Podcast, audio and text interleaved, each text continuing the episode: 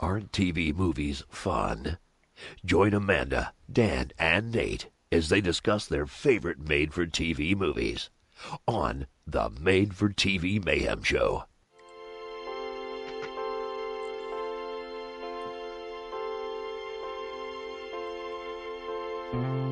songs I never sing, and words I never say.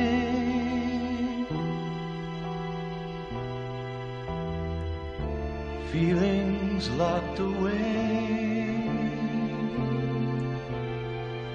deep inside me. Join me as we watch together Romance Theater's Bayou Romance. Hey everybody, uh, it's Amanda, and we're back with another episode of the Made for TV Mayhem Show. That was a lot. Um, that was a really schmaltzy song that will bring us into what might be a little bit of a sentimental discussion about romance movies of the 1970s and 1980s.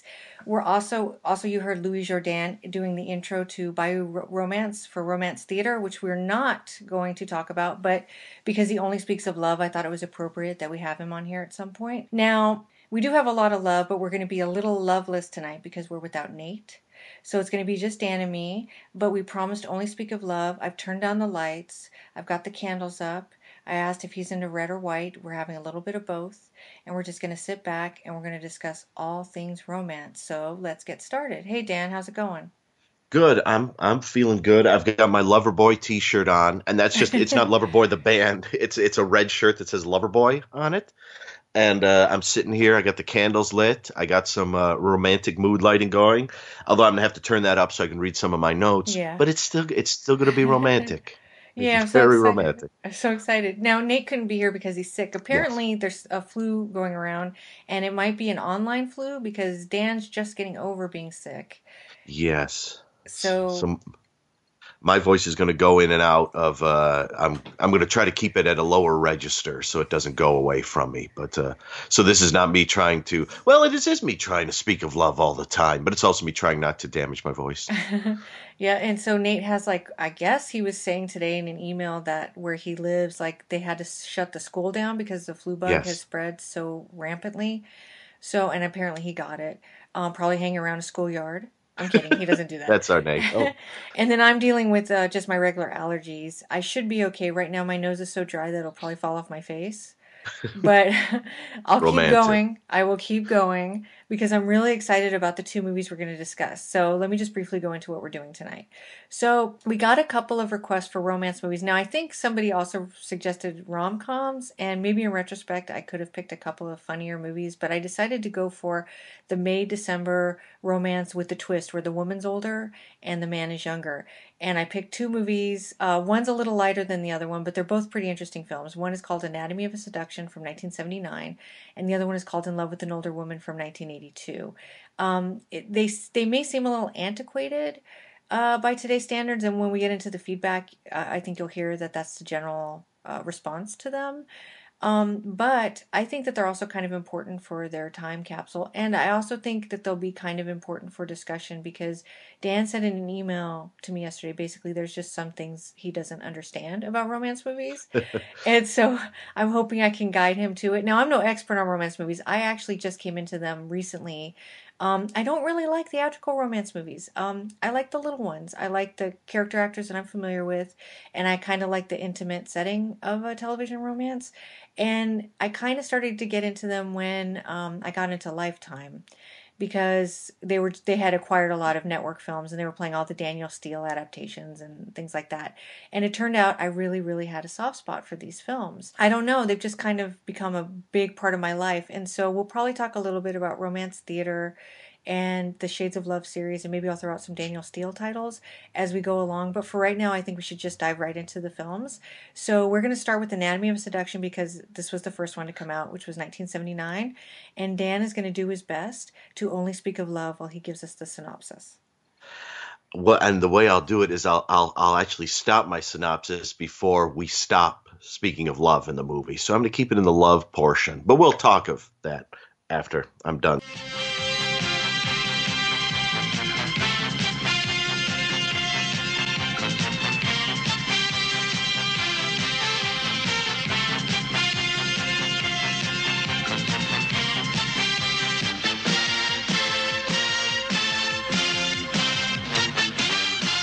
Tonight on the CBS Tuesday Night Movies. Suddenly she felt alive again, and he was the reason. So who is he? There was only one problem, He's young. What? and his mother was her best friend. Eddie. She is my age. Why can't I have the one thing that makes me happy? That was a younger man. What price would she pay for love? The Anatomy of a Seduction, the CBS Tuesday Night Movie. Next. So, just quickly, I'll be honest, that's the first time I can remember hearing a female announcer on a network. Yeah, that was that was. I was wondering. I was listening to it, thinking, "There's something odd about this promo." I- that was it. I thought it was made up, mm, but Yeah. there's nothing funny about it. And so I was like, so I made a note of it because I was like, that's interesting that they had a woman doing it. Um, I mean, it's a very female centric film, but I've just never encountered that before. So go 1979, you were ahead of the times. Yeah, normally because they'd have the guy and there was like, she's an older woman, he's a younger man. Will their romance survive? Now that sounds like something with Robert Culp. so if you're gonna go older than that with the woman, it would be like Phyllis Diller or like uh, Martha Raye. Martha Raye and Oh, Robert man, Culp. That would that'll- be so wow. many teeth. That would be something. That would, it would be like Martha Raye and um, Leif Garrett have a have a May December Oh. romance. Oh my gosh, only in my dreams. That's a miniseries. Now, I will say, with with the way my um, cold is at the moment, if Amanda makes me laugh too hard, you may hear me trying not to cough. So, which I just did. So, I apologize. Coughing isn't terribly romantic, but we're doing what we can here, folks, to make this a night of romance. So, let's begin with Anatomy of a Seduction. Anatomy of Seduction is the story of 43 year old Maggie Kane, who's an architect, played by Susan Flannery and her best friend is Nina, played by Rita Moreno. And uh, Susan is a little, um, uh, I don't know if she's, I don't know if I'd call her uptight about guys because she's divorced. She has a son named Ricky, who's Ricky's 18, 19 ish, and a little immature, well, kind of a lot immature. And uh, Nina, her friend, is very go get 'em. She likes guys. She wants to meet more guys. And Maggie is a little more reticent. And there's a reason why Maggie's a little more reticent. The opening scene of the movie is her getting in an elevator with an older gentleman who sort of could be like um I don't know, uh, like not not not Gordon jump, but a Morgan jump maybe or something like that. So and he, he immediately hits on her, and then we have another a great guy. I think he's one of her clients, a, a gentleman uh, she has to deal with called Harry the Hands. Got you cold now. Thank you. I got cool. Yeah, thin little jacket. Ladies always seem to prefer looks to comfort, though. I have to admit that it sets off your figure pretty nicely, and you still have a mighty trim little figure, Maggie. Thank you, Harry. You turn me on so damn much. Thank you, Harry. Hey, I have an idea. Why don't I go inside with you for a minute? We can have just one drink, sit around in the living room, talk. I've had a lovely evening, but thank you. Well, we don't have to make love or anything. I'm not pressuring it. No, I know you're not. You never do. That's why I like you. Maggie, you're too old to play so hard to get. Harry, you're too old to play. Well, good night, Maggie. I see you. Good night, Harry. Barf a Rama. Harry, you old bastard. And that's sort of what she has to put up with. Um, in one of the opening scenes, her friend Nina, uh, who I'll probably call Rita half the time, forgive me, it's Rita Moreno. She's a force of nature. And, uh, you know, she taught me more about figures of speech and punctuation than almost anyone. so so she she uh, she has a very big place in my heart. But uh, Nina sort of takes her out for dinner to one night, but it turns out it's a um, it's a pickup joint. And Maggie isn't very happy with it. And immediately a guy comes over and starts hitting on Nina. And it goes from being two friends having dinner to two friends, one of whom likes this cheesy guy they're now with, and one of whom is tolerating this guy. And and Maggie's looking for something, but she's really involved in her career. And she doesn't actually show any interest in a guy until Nina's 20 year old son, Ed, comes back from Princeton and they're all going to play tennis. And Ed's in some very tiny, tight tennis shorts. and he's Jameson Parker, which helps Yes, and immensely. Mag- Maggie's eyes light up. It's like, oh, it's been a couple of years. And he says two, and his eyes light up too. And the movie is is very, um, and this is, a talking script structure isn't romantic, but it can be. We work with me. It's a very three act structure, and the first act is all of this, ending with Ed uh, coming onto her firm as a uh, intern because he wants to be an architect also, and so he's learning and spending a lot of time with Maggie. And then eventually he asks Maggie to a movie, kind of half in fun, but half you can sort of see that Ed likes this lady, and they go to a movie together, and then um, they come home from the movie and they're they're sitting in uh, Ed's car having a little chat. Do you like ballet? I love it.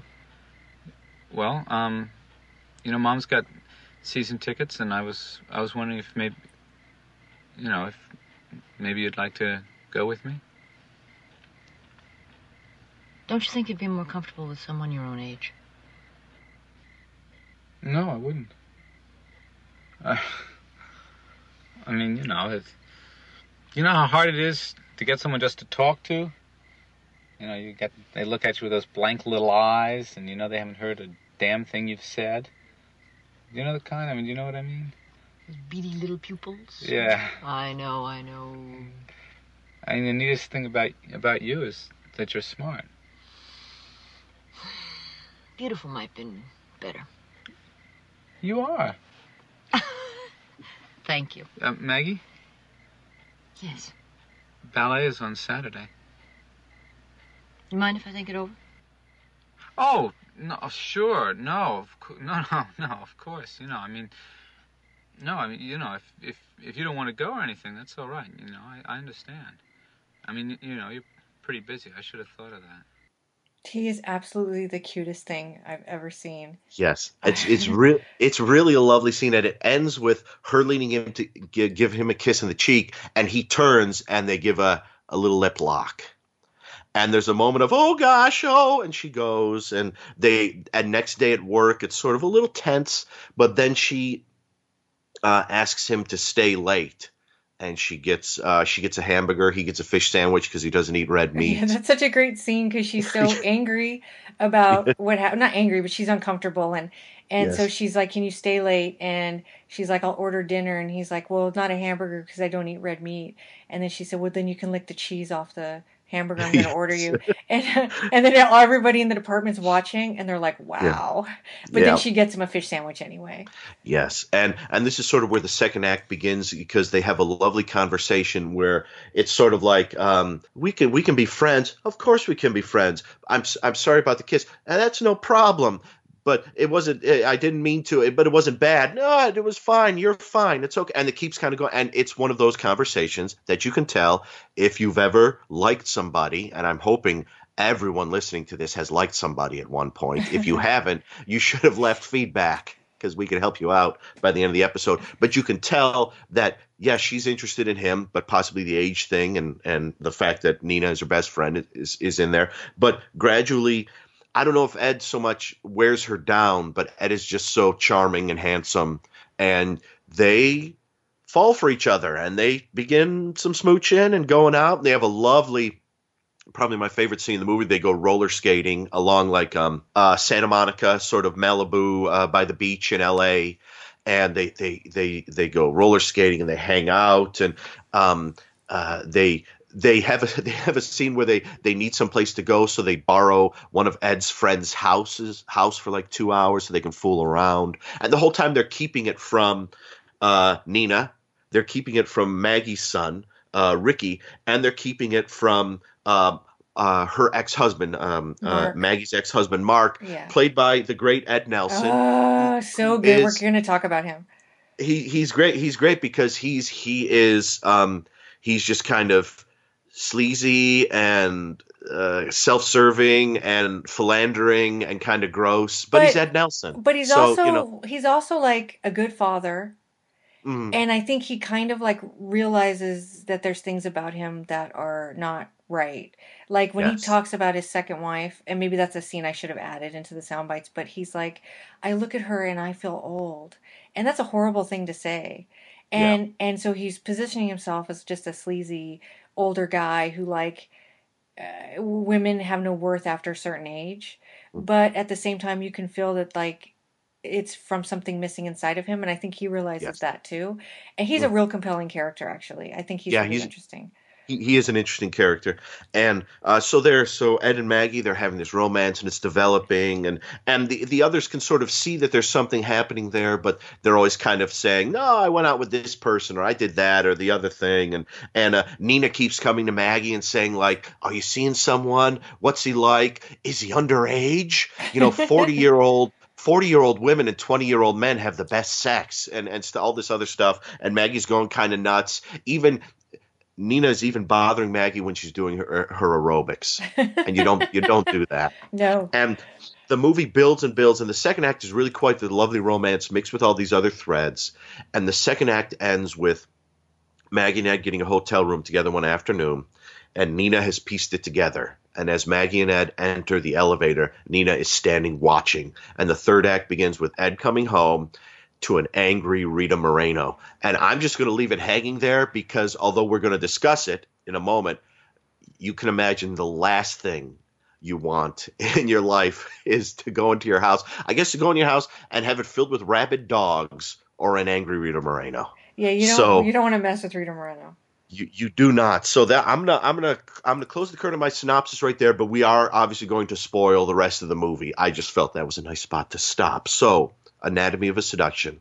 Let's begin. Well, so Dan, you haven't seen a lot of romance movies, period, right? I have not. No, no. I've seen a lot of movies with romance, and I've written Sure. many things with romance. But as far as um, 100% romance from beginning to end, the whole point of it, not really. I've read some of Fabio's books. Oh, that's good. Um, that'll get you there. So, what did you think of this film? I I thought, well, when it started, my first thought was, should I have another film playing on my computer screen just to distract me? if, if but I found myself compelled. I really like, um, well, I really like Rita Moreno, of course, but I really like uh, Susan Flannery. I think Yeah. she's very good. I um, and I, I spent a lot of the time looking at her. She looks like someone I know. She I was looking at her going, who like? She she actually looks a little bit like um uh uh actress uh horror film actress star of Witch House, Witch House Two, and Bloodletting, Ariana Albright. oh yeah, I looks- can she- see that. She, she looks a bit that about three quarters of the way through the movie. I was like, she looks a little like Ariana, Well, and I I, thought, you recognize her from Dallas, right? oh, of course, yep, Yeah, and okay. Bold and Beautiful for Yes. decades, correct? Yes. Yes. And so um but she she's i really like her. I grew to like her. And um i really liked the first act all the setup. And moved along very nicely. Um i like the way i felt bad that she had to deal with all these sleazy men. Um but i liked the way she she dealt with it pretty well i thought.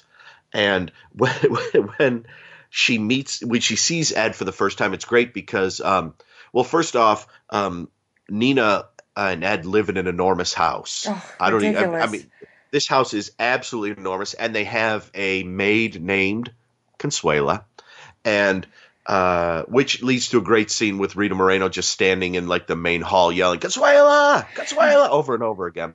Um, but there there is a great moment where Maggie and her son stroll in, and and her son's in you know the tennis shorts and shirt, and Maggie's in the little tennis skirt. She's looking very nice, and then Ed strolls in, and like I said, Ed's got very tight little tennis shorts on, and the ca- it's like the the camera is like she she's down a step, so the camera it's her at her point of view. So he, he it's not like his face coming at us; it's like his from like thigh up coming at us. You're like, whoa, Ed, and I thought, hey, and she got a look on her face like, hey, and um. And I love the setup of it. I love the fact that even though it's called Anatomy of Seduction, she doesn't. You, that makes you think she's going to do the seduction, but she doesn't really. And it's a very calm seduction. It's not like Ed's very sort of step by step and piece by piece. So it's not. It's not as tawdry as the title would lead you. To It's not really a seduction at all. It's it's No, really, not really. like about a mutual like love. Uh, yeah, it's, it's uh, yeah, and the, the they they sit in the car and there's that first smooch and then the, the late night meal. And then you get that the second act begins you get the wonderful roller skating scene where he's showing her how to roller skate and she's a little shaky and um, people are coming up and talking to them. And some of it looks and I, I imagine it is some of it looks just like they set the camera up on the beach and just had the actors with mic mic'd up kind of just skate along because there's some wonderful sort of banter between them and some lovely chemistry. And I thought this is really nice. And then gradually they the romance begins, and I thought now this is nice. I could watch this. But as I was sitting there, I also saw, you know, the introduction of, of her ex, and I knew that Nina was going to get angry. Even though Nina spends the whole time going, like I said, is he underage? Is he this, that, and the other thing? You know, and I knew that there would hit a point when it would all blow up. And the the example that I wrote down, the the movie that I compared it to was, and this is one you're not fond of, so I won't talk about it for more than thirty seconds. But there's a slasher called Final Exam, that's that's set on a college campus last days of a semester and the first 55 minutes of the movie you're just hanging out with the students and then the last half hour someone starts to kill them which is not terribly romantic forgive me but if you get in the right frame of mind as i always do i don't want to see any of the characters get hurt so the moment it starts i almost think like oh do i want to stop the movie and f- start it over again so they don't die and as it drew close to the point where I knew Nina was going to catch them. I became a little worried. And then when the third act hits, and I know you got it set up, and and and first Ed and Nina have a big argument, and you know, with Nina saying she's too old for you, she's going to ruin your life, and it's it's all this yelling, and then of course Nina and Maggie meet up. Going to let you take what happened between Ed and me and make it into something dishonest and shabby because it isn't. We didn't plan it. It happened. And it is something beautiful and warm Oh, and God, honest, and I am not going to let you pervert what happened because of your jealousy. My jealousy? Yes, that is ridiculous. Why would I be jealous of you? You'd be jealous of anyone that he fell in love with. You've planned your whole life around him. You have never accepted the fact that he'd find someone and leave you reduced to the role of a mother who would who would get a phone call once a week and uh, and have an occasional Sunday night dinner and maybe get a birthday card once a year. Well, it's sad, but that's life, and you better get used to it. I will. So long as that someone isn't you. I would rather die. Okay. We're just not getting anywhere. And we're going to say things that we can never, ever take back. So let's stop. I am not leaving this place until I know that you're never going to see Ed again. I can't give you that promise. Are you really going to let him throw his life away for a fling? How can you be so selfish? Why can't selfish for once in my life? Because you've already had your life. You've already had your career. Let him have his. Why can't I have the one thing that makes me happy? Why? Because he's my son, damn it!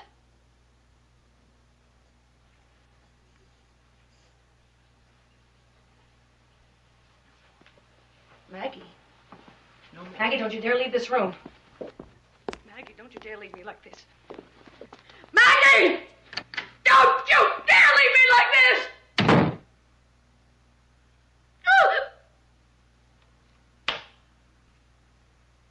I hate you!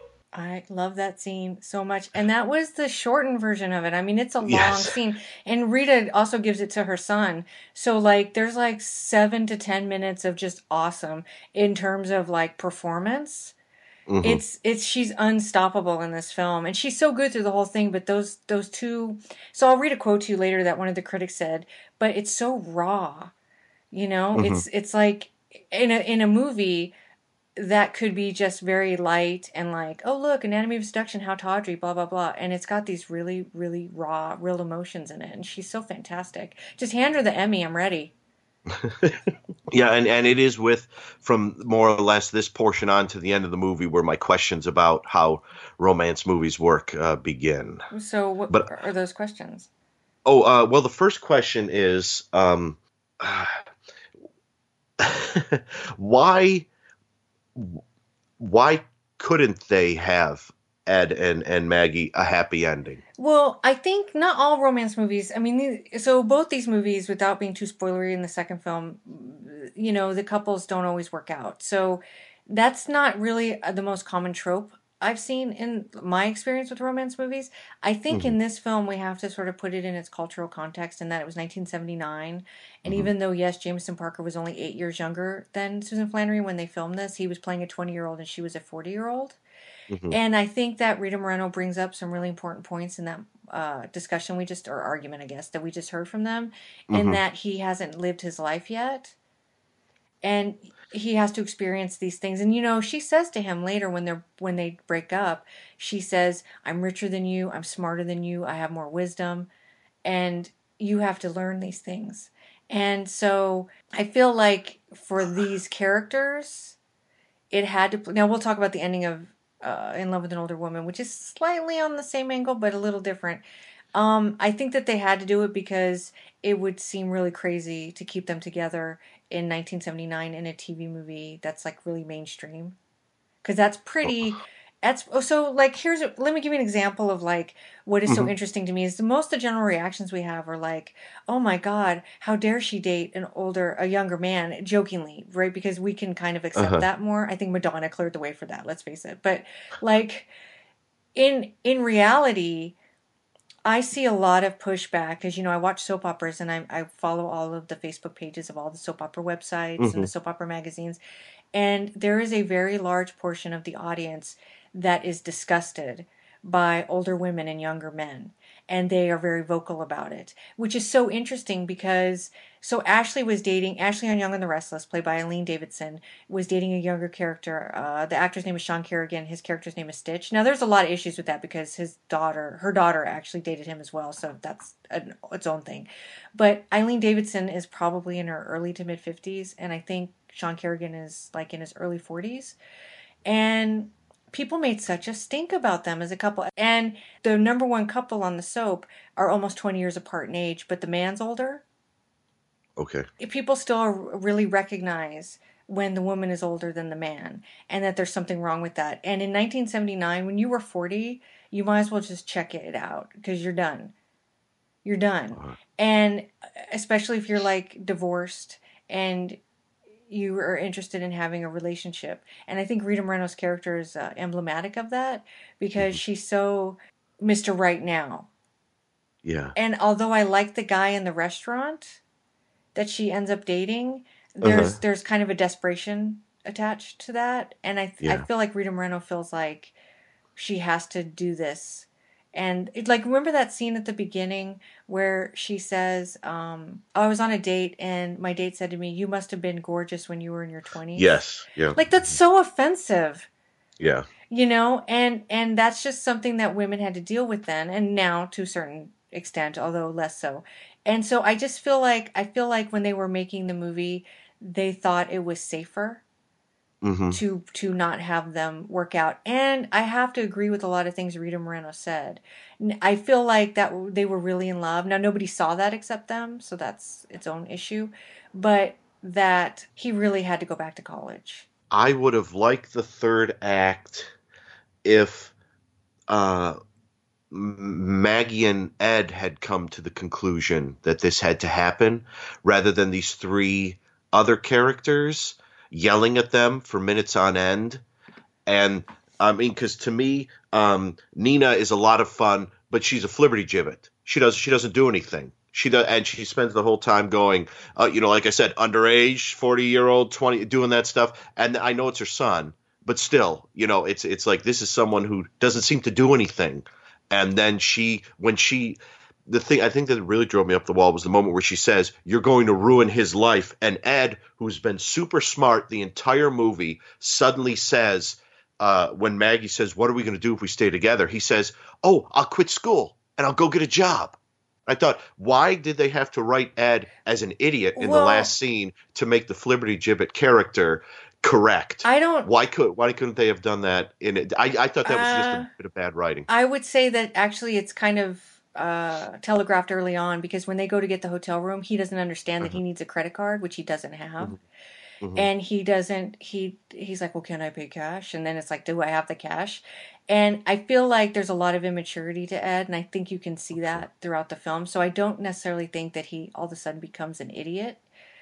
I, I Mm. think that there's just a lot of like even when he's asking her out, well, what's really neat about you? I mean, there's definitely a very young thing going on there, Mhm. A very much um, an immaturity to him. So I don't necessarily think that that's a, and I don't think it's stupid that he said he would quit school and like because he doesn't want to go back to Mhm. his school's back east and he doesn't want to leave her.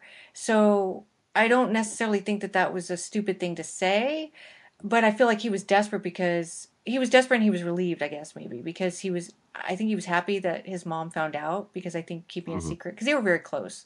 Yes. Yeah. But um, but at the same time, like he had to like figure out how to man up real quick because Yeah. his mom wasn't going to allow it. So well, why don't I quit school and get a job? But you can't live your life that way. At twenty, I did a lot of stupid stuff, but I wouldn't say I was stupid. hmm You know what I mean? Yes, yes. Oh no, I, I, I can understand that. I just, I just, because it's like I said, Nina. Does, I'm going to say Flibberty Gibbet again. Um, Mark was Mark is kind of a sleazy philanderer as as much as he may you know have hidden parts to him, and the the the son Ricky is is like super immature, and suddenly it's these three characters who were fun to watch, but I didn't give a crap about the whole movie are yelling at two characters that I liked, and it turns out that the three characters I didn't really care for are everything they say is justified by the end of the movie whereas the two characters i liked were like mm, you're all wrong. And i know that that actually might be my fault. I, that may be something i don't understand about this because if i had written it i wouldn't have done that. Because that that wouldn't have made sense to me. To have that would be like i don't know if robin hood ended with King John and the Sheriff of Nottingham showing up and saying to Robin, Robin, you got to stop stealing from people. We're going to have to arrest you. And Robin going, Damn, you're right. I've been doing a bad thing. and they take Robin in. You know, that that makes sense because he has, you know, what like what the three people say to the two of them, a lot of it makes sense, but it's I think it was it was presented in such a way where I mean my notes here for the for the first two acts are stuff like you know lovely scene with the roller skating um harry the hands. Oh hey it's rita moreno's huge house. But then when it gets to the third act it's stuff like knock it off hypocrites. This scene is tiresome. Well, knock it there off. is some hypocritical because you know Ed Nelson has he puts so much worth into like somebody else's physical appearance and his Hmm. own. I mean, in the in his Well, he's Ed scene, Nelson. Come on. yeah. Well, he's the silver haired fox. Let's face it. But like, uh, he's sleeping on the couch and his little belly's hanging out. Remember when she puts her finger? in yes his and she puts her and he's wearing that hideous sweatsuit because he's working out and he's saying about how he wants to dye his hair because nobody wants to d- be with a guy with gray hair and like he's very super fit which is interesting because susan flannery's hair is gray Uh-huh. you know so it's kind of funny that he he has like a little bit of gray and it's like the end of the world and she just let her hair turn gray of course she looks like susan flannery which helps but yes I mean, she's stunning, but like, I think he's. I don't necessarily think he's giving her shit so much at the end. I think he starts to, but he's, you know, he, he he's a really good ex husband. I have to say, like, they have a Yeah. really good relationship, and they do they do um, and so I feel like of the three people, he is. He is the one that's most like, all right, you're right. This is your life. Now, as far as her son, he's actually younger than you say he is. He's still in high school, so oh is he okay yeah, I'm All pretty right. sure he is so, because he's he's splitting time between his dad and his mom, Mhm. and that indicates to me that he's underage because I- he has to be a certain place, and he looks like he's 16 to me. you, you know you know what I think I wanted the movie to do in the third act I I wanted it to end like I said with the two of them deciding Yeah, that it, that it wouldn't work because I think I I think that's romantic if the two of them decided um, this this is how it would end. I'm sorry, we have to go this way. There are some tears, and they go. That's romantic. The way it ends here, to me, isn't romantic, and that's why I'm thinking maybe I don't fully understand the tropes of a romantic. well, maybe it's romantic from a woman's point of view in the Oh, sense okay. that she, because this is from her. We'll talk about that too. So both Yes, these films yes. take on different perspectives of gender, Uh-huh. And I mean, I don't know that I necessarily think it's romantic, but she's in control. yes. and and there's something empowering about that that she and she makes the decision so eloquently and she Mhm. loves him it's clear that they have feelings for each other but the way she breaks up with him is like the right thing to do and she finally you know she doesn't tell him she loves him till the end you know you know she won't say it to him and um and so i feel like maybe from a female perspective that idea that Okay. she took the reins and with him and led him to the point he needed to be is Was I- romantic. you know what I mean? Maybe that's Yes. the yeah. the No, that that that was another one of my notes. I I put uh, uh am I a dumb guy? Well, no, Is no, no. I mean, so first of all, you haven't seen a lot of these movies, and I will. You can give me anything, and stick Susan Flannery and Jameson Parker in it, and I'm just like, I'm done. I'm ready. But like most romance movies, like I think in general they get a lot of shit because they are dissatisfying in a lot of ways, Uh-huh. and it's always like because they're a fantasy, but sometimes in the fantasy, one gender seems to have it better than the other gender. Mhm. And so, um, like a man watching a romance movie, it can be really annoying because, like in in this film, Ed Nelson. At first, when I was rewatching it, I was like, uh, "All these guys are jerks," Mhm. and is that what this film is saying? But it's not. It's trying to sort of examine both genders dealing with growing older and romance, but it's still done from a female perspective. Uh-huh. Do you know what I mean? And that's the other um the other question I had too is what at the very end it looks to me like the message of the movie is sort of keep your and this this I don't know this might be keep keep your keep your best friend rather than your love is Yeah, because Th- you know what? There's a lot of movies that end like that. I, well, not a lot. I mean, I'm There- thinking there of one in yeah. particular, but I Two. yeah what I yeah I when when I when I first moved out to LA one of the first scripts I wrote was something called Friends Lovers and Roommates and the tagline was um uh, lovers come and go good friends are forever and roommates are always annoying and that was that's sort of the way that was so I can see that but but I guess since I I consider it a romance film I thought the romance would sort of win out in the end but but the final sequence is um uh, uh, it's uh, Maggie and, and Nina kind of arm in arm sending Ed across the country, and they're just like, "How you doing? I'm doing all right. Let's get a I lost drink." a few. Let's get a drink." well, and it Rita- ended, and I thought, "Really? Is Rita that- that's Rita? Moreno is still really uncomfortable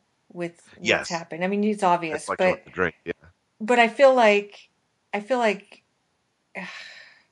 it's like there's two different romances there, isn't there? There's there's their romance, Yes. Rita Moreno and Susan Flannery's, and then the one Susan Flannery has with Jameson Parker.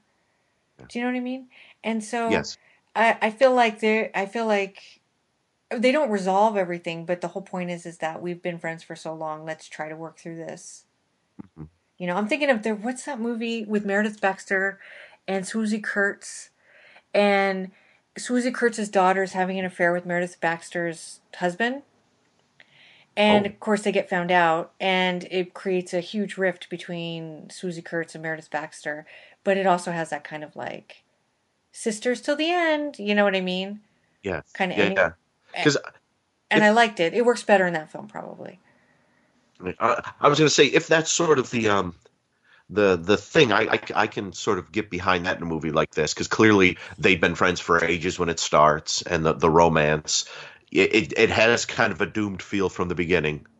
So um but you know in the best way you know so you're it's it's interesting like I said I I need to watch more romance movies so I catch sort of what all the tropes are and the way things work because I like I said I thought it was going to be about romance all the way up to the end and it's not really it's the end is about yelling mostly you have a good yelling. Did you hear that? good it's fun yelling oh no i i, I no i I enjoy the yelling. It's just, um, I think, I think I really enjoyed that middle section where they're just hanging out and they're falling in love, and I thought it was really nicely done. I thought they were a, a sweet couple, and it was fun to watch. It's really giggle worthy. Like when they're by the fire After the, I guess it's the ballet, maybe I can't remember. And it is. um, it is after ballet. you know, what fades out and it fades back in, and they're in bed, or he's Mm. still sleeping and she's taking a shower, and you're like, what?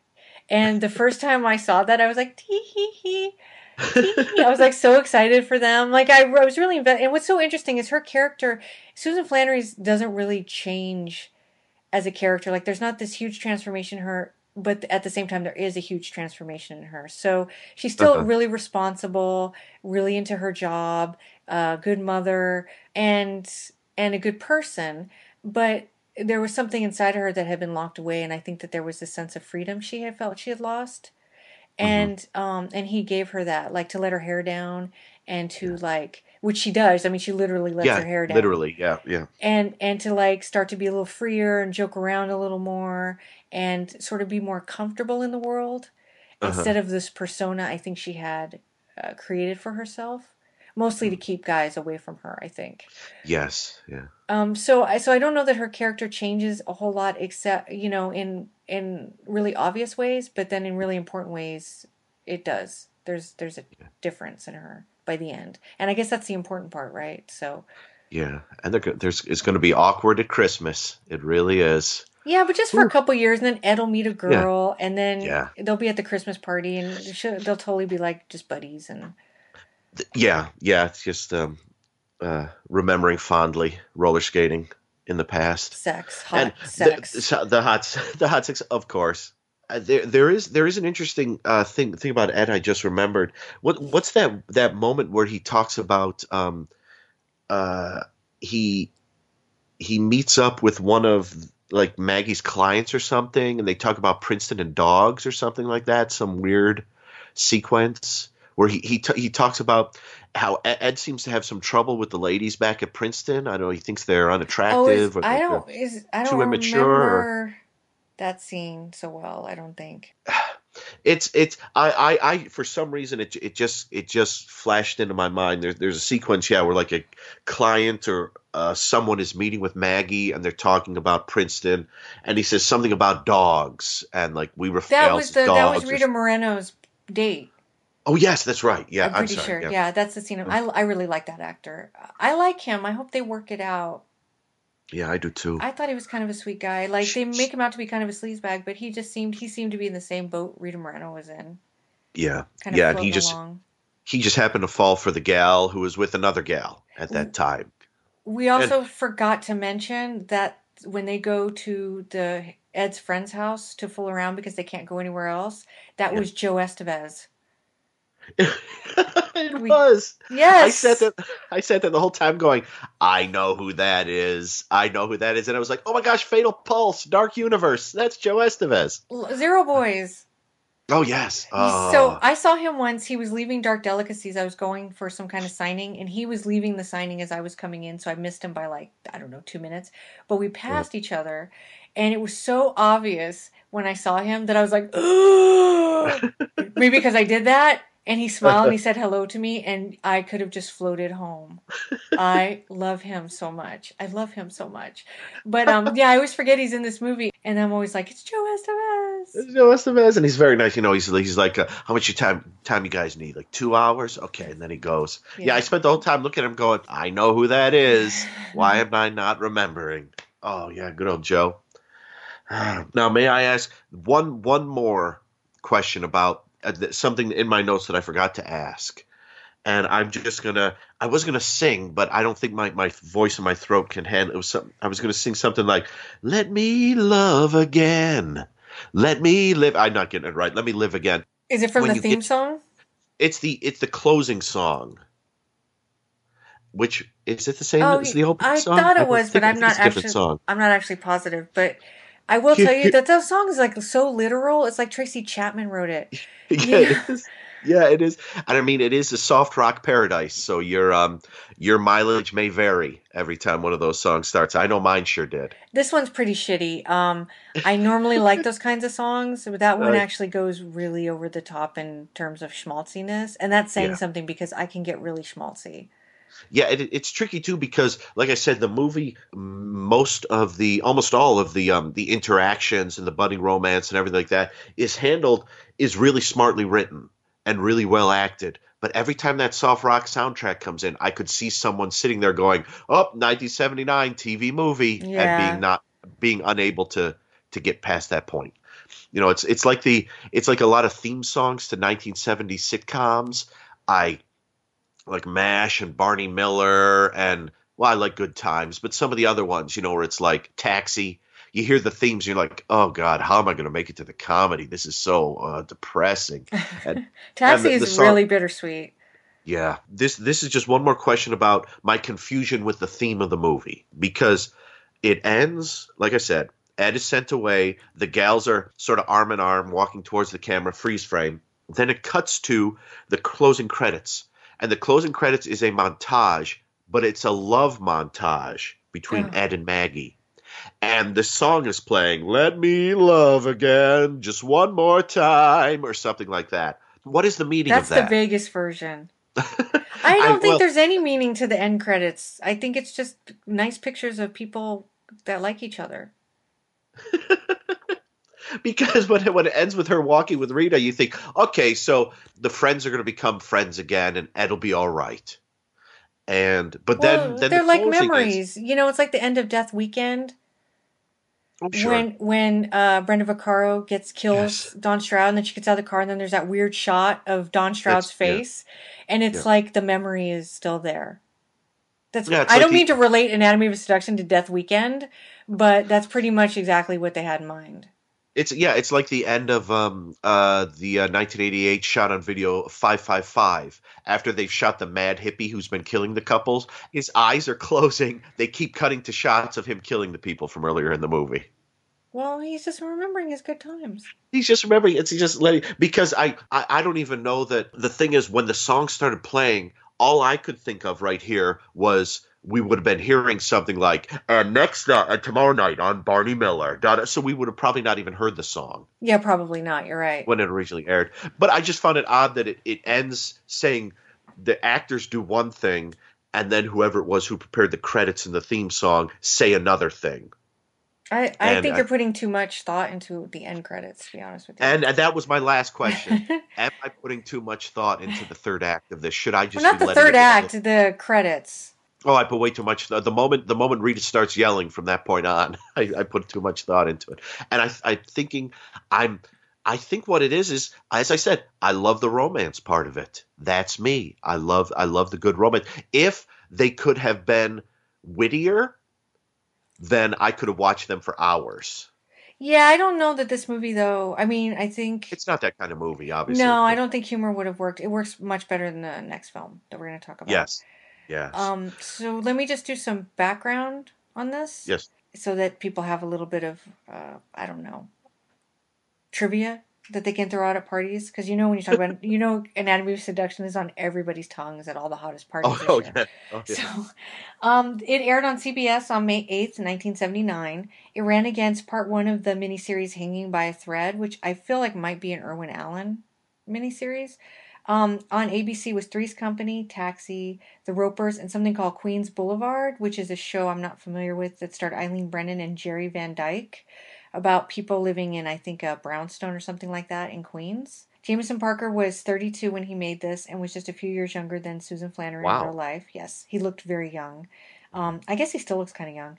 Susan is probably best known for playing Stephanie Forrester on The Bold and the Beautiful. Um, while it has happened before, Stephanie's death is memorable and unique for the soap genre because her character actually dies on screen.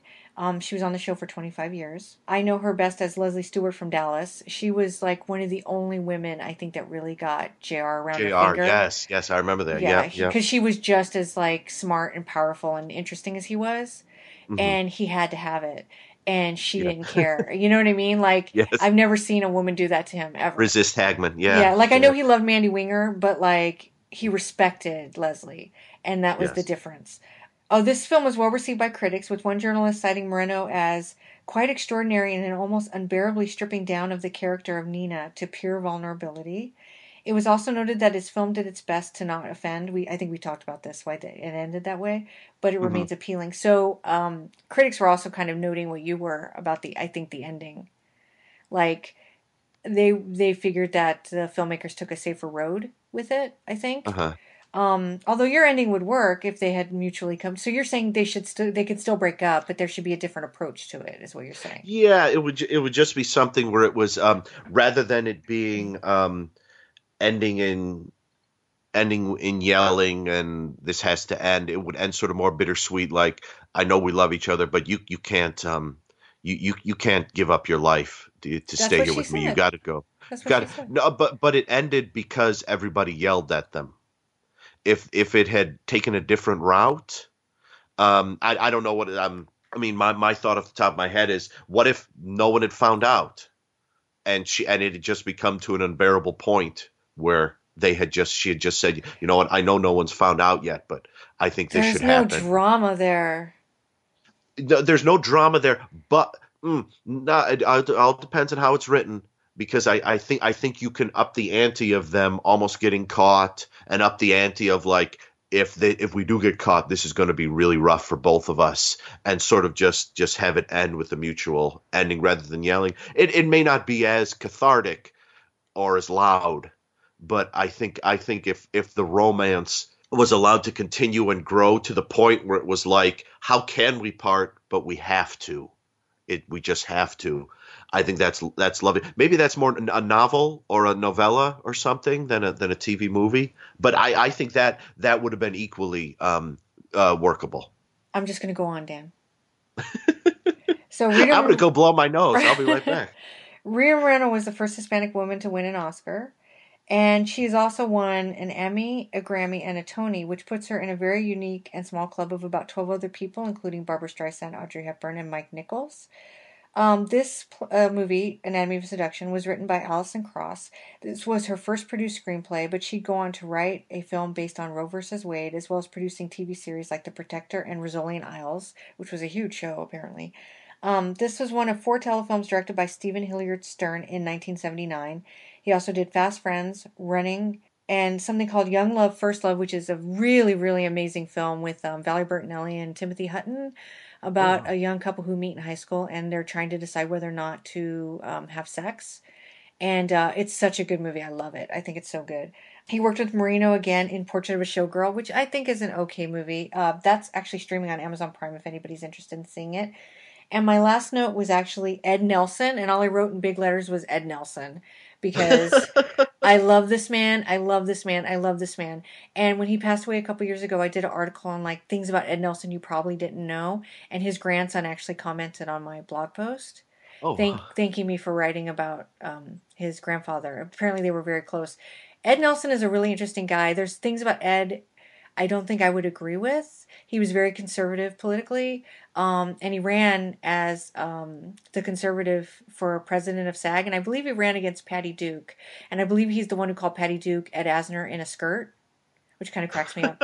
and but but he's he was a consummate actor. I'm sure he was a lovely person. I can't imagine he would get as much work as he did if he wasn't amazing. He when he retired from acting in his 70s, he actually went back to college and got his degree.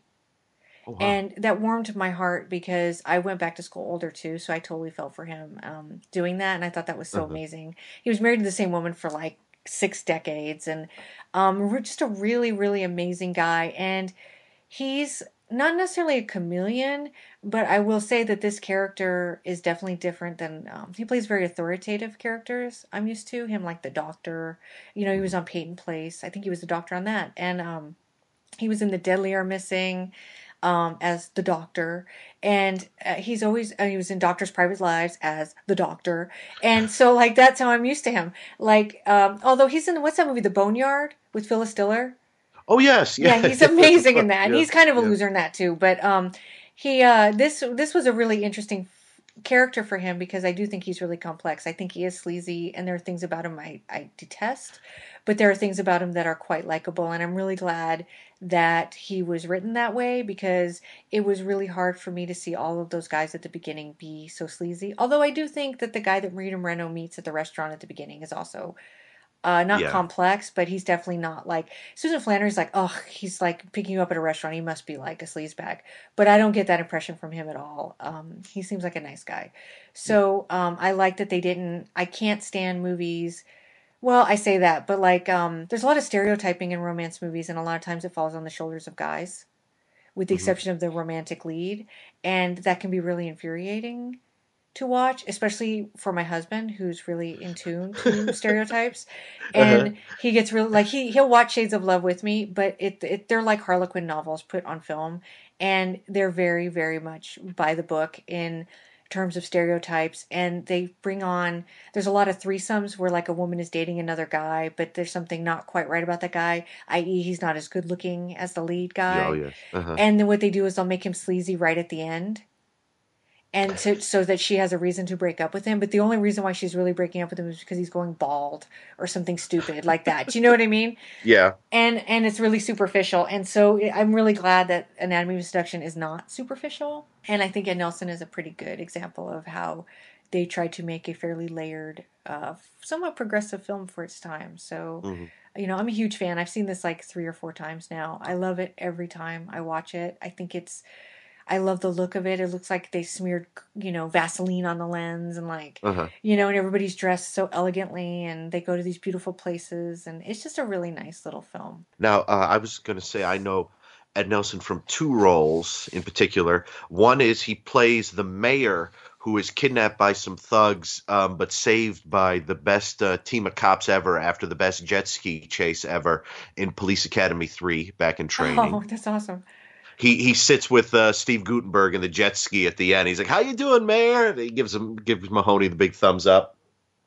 He also is known probably to a lot of people as the elusive Robert Denby from the Riding with Death TV. T- that's not Oh, a TV sure. movie. From MST uh, showed it uh, one episode. It's two episodes of Gemini Man, a favorite show of mine, edited together rather poorly, and he plays the bad guy in the second half of that episode. He's fun in that.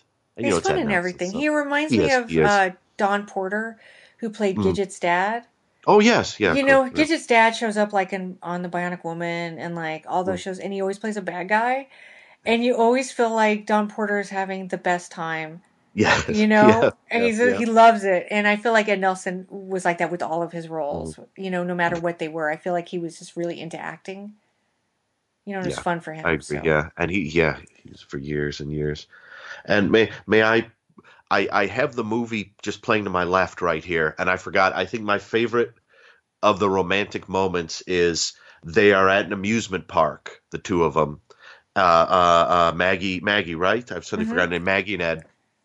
They're an amusement park, and Ed looks nice. He's got a nice shirt on and jeans, and Maggie's looking really good in in like little tight kind of jeans, and she's got like a like a red flannel that's sort of unbuttoned really low and tied right around her tummy, and she's looking very good. And there's a scene where they're eating something or other, and she gets like um, ketchup or something all over her fingers, and Oh, so. Ed Ed licks it all off her fingers, and they start smooching, and they dive into the smooching quite heavily.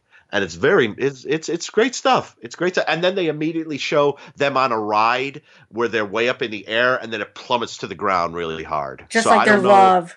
I don't know. Yeah, I don't know if that was. I don't know what, what which which metaphor I was supposed to be looking at there. The the plummeting was in the bad way or the good way, and now Joe Estevez is on the screen, so you get you do get everything from the movie. You do every. Joe Estevez and love, which is basically the same thing Yes, as far as I'm concerned. He is love. yes. Oh, so, sweet Joe. Yeah, I can see it's him now. Yeah, I think I'm all out. Uh, any, uh, I, I I enjoyed two thirds of the movie to bits. the the third third I'm going to have to uh, go back to when I learn a little more about the genre. Something to look forward to. I'll throw some shades of love your way, and you'll be like, okay, oh, that'll this be is awesome. so much better than um, these films. Uh, so there's no bumper for TV promo I could find for In Love with an Older Woman, so I'll just play the theme song as a bridge Okay. here.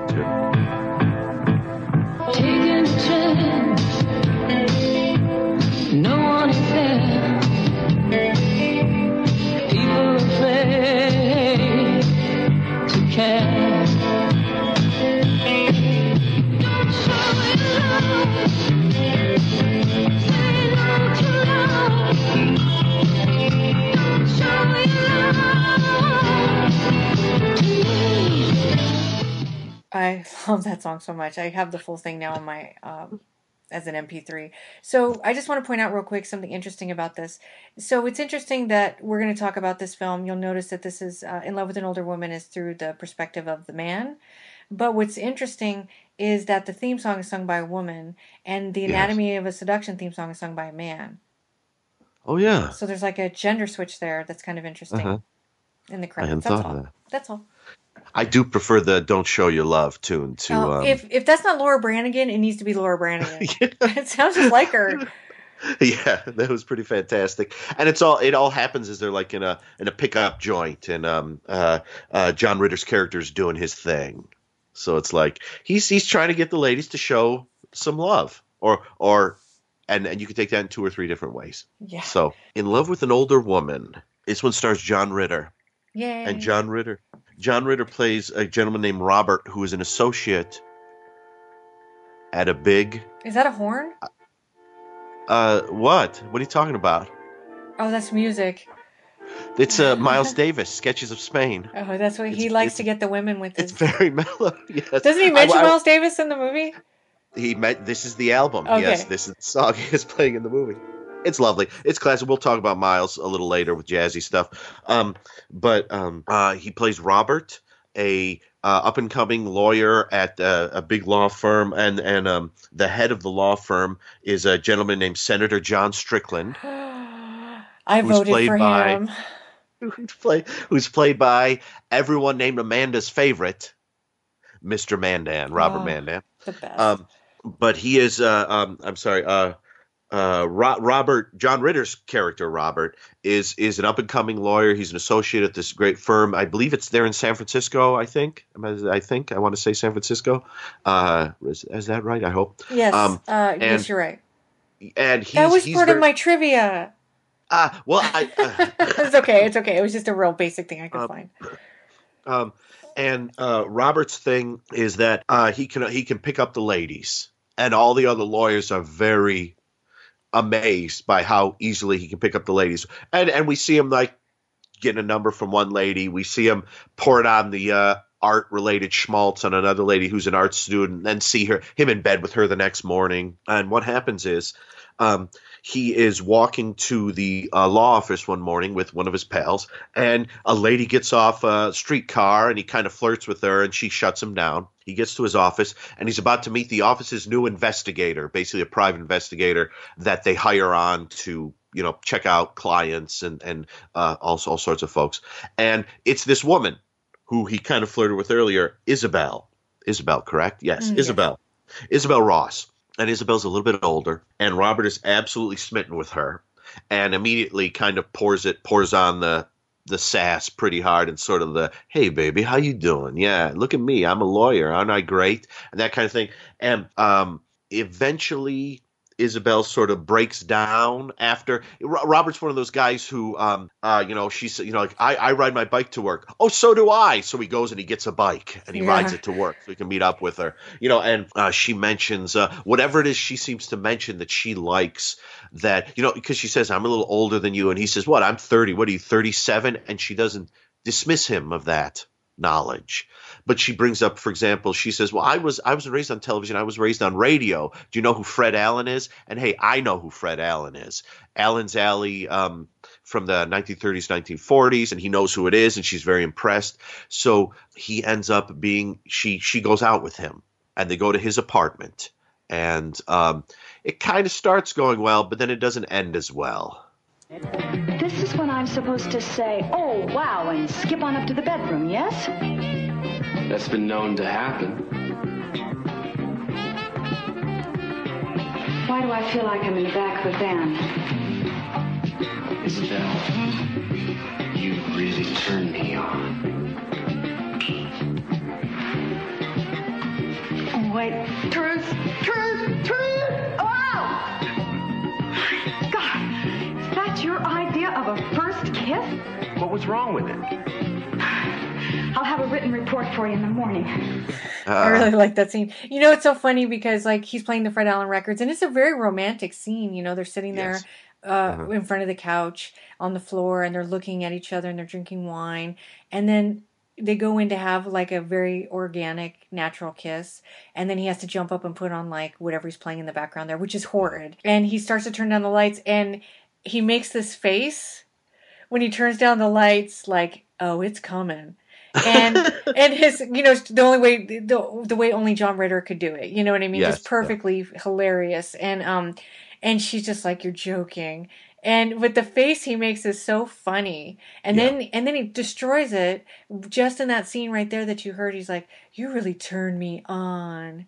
And it's just like it's so like he has a little script in front of him yeah. you know and he's just reading off the script. And um and it's just such a funny scene luckily though uh, isabel gives him another chance and they fall for one another and they start to go out together and they're having a great time. It's really, it's really a lovely. I mean, you're, she's going out with John Ritter. How much fun are you? Are, you're having a lot of fun there. Yeah. And as intertwined with their romance building, and her being slightly reticent of things here and there, pointing out that she is older. We, we learn later on that she's 43, which is the same age as as Maggie in the previous movie, which was a little odd.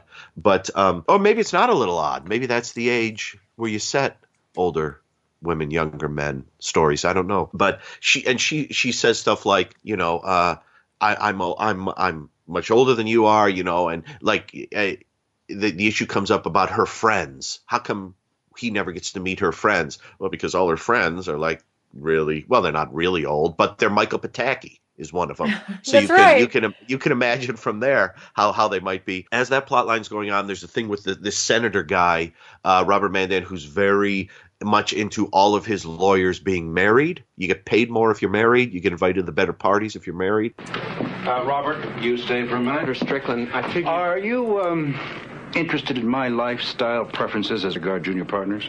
Sir? One, top of the list, married with kids. Two, married without kids. Three, normal bachelor, under 30. Four, living with someone your own age with intent to marry. Five, bottom of the list, not well thought of by me at all. Living with anybody I don't consider a good influence. Now, that includes anyone of a different race, the same sex, or anyone old enough to have voted when you were in grade school. Gee, I'd really be in trouble if I were living in sin with Count Basie. That's like my favorite line in the film. I think it's so funny, and it's kind of funny. The, the so Robert Mandan and John Ritter obviously would star in Three's a Crowd together in about two Yes. years, and he couldn't stand the idea of him living with Vicky, and so it's Mhm. interesting to see him as this character ranking living together really low on his list Yes. of Yeah. what he wants. Yeah. It's kind of keeping in tune with like what we're about to see with him later. And, and so um, Robert eventually moves in with Isabel, and that romance is budding and, and, and being quite lovely. But then we learn that Isabel has a daughter, Debbie, and Debbie is going to be coming to visit. And so um, Robert buys her, was he buy like a Snoopy doll or something like he does. that? He I gets her forget what it is. Snoopy, and he's going to pretend like he's just visiting the lawyer visiting. Yes. because the mom is so uh Isabel's so nervous about it. But then Yeah. she ends up telling her daughter right away. And then um when uh Jamie Rose plays the daughter, I'm forgetting the character's name. When she meets John Ritter, this happens. Uh, Isabel, can this be your little girl? Yes. Robert, this is Debbie. And Debbie, this is. Robert Kristenberry, I'm your mother's attorney. We were just going over her will. Do I inherit the silver? Robert, I. I love your Snoopy, Mom. Oh, the Snoopy. Well, actually, it's just a little present I picked up for Isabel's little teeny weeny little daughter. Could somebody enlighten me here? Is this your lawyer or the guy you're living with? You already told her. Don't sweat it. You make a terrific lawyer. I am a lawyer. Good casting then. Robert, thank you for this. I love it. I have to go to the bathroom. Yeah, it's it's good stuff. It's it's um I, as as I sat watching it, I was hoping please don't end like Anatomy of a Seduction. Please end differently than Anatomy of Seduction. The movie gradually moves towards um sort of ex- you you you learn about the daughter. You learn the daughter's a painter, and then you meet up with all of Isabel's friends. One of them being Michael Pataki, and they go to a party at at Michael Pataki and his wife's house. Not you know whatever character Michael Pataki's playing, not his actual house. And they go there and they have a great time. And and uh, the friends really like Robert. And there's a great moment where Robert uh, walks by Isabel because um, the the wife of the house says, "I want to show you something." And and and Robert says, "Okay." And he walks by Isabel and says, uh, more or less like, "Hey, guess what? I like your friends." And then the more or less, sorry to do this again, but sort of third act of this movie begins when Robert is shown a painting, and the painting is lovely, and it's signed by Isabel Ross. And we learn that this investigator for this this um, law firm was a painter, and they have a long discussion about it. Will you tell me why you won't paint? I think you're wonderful.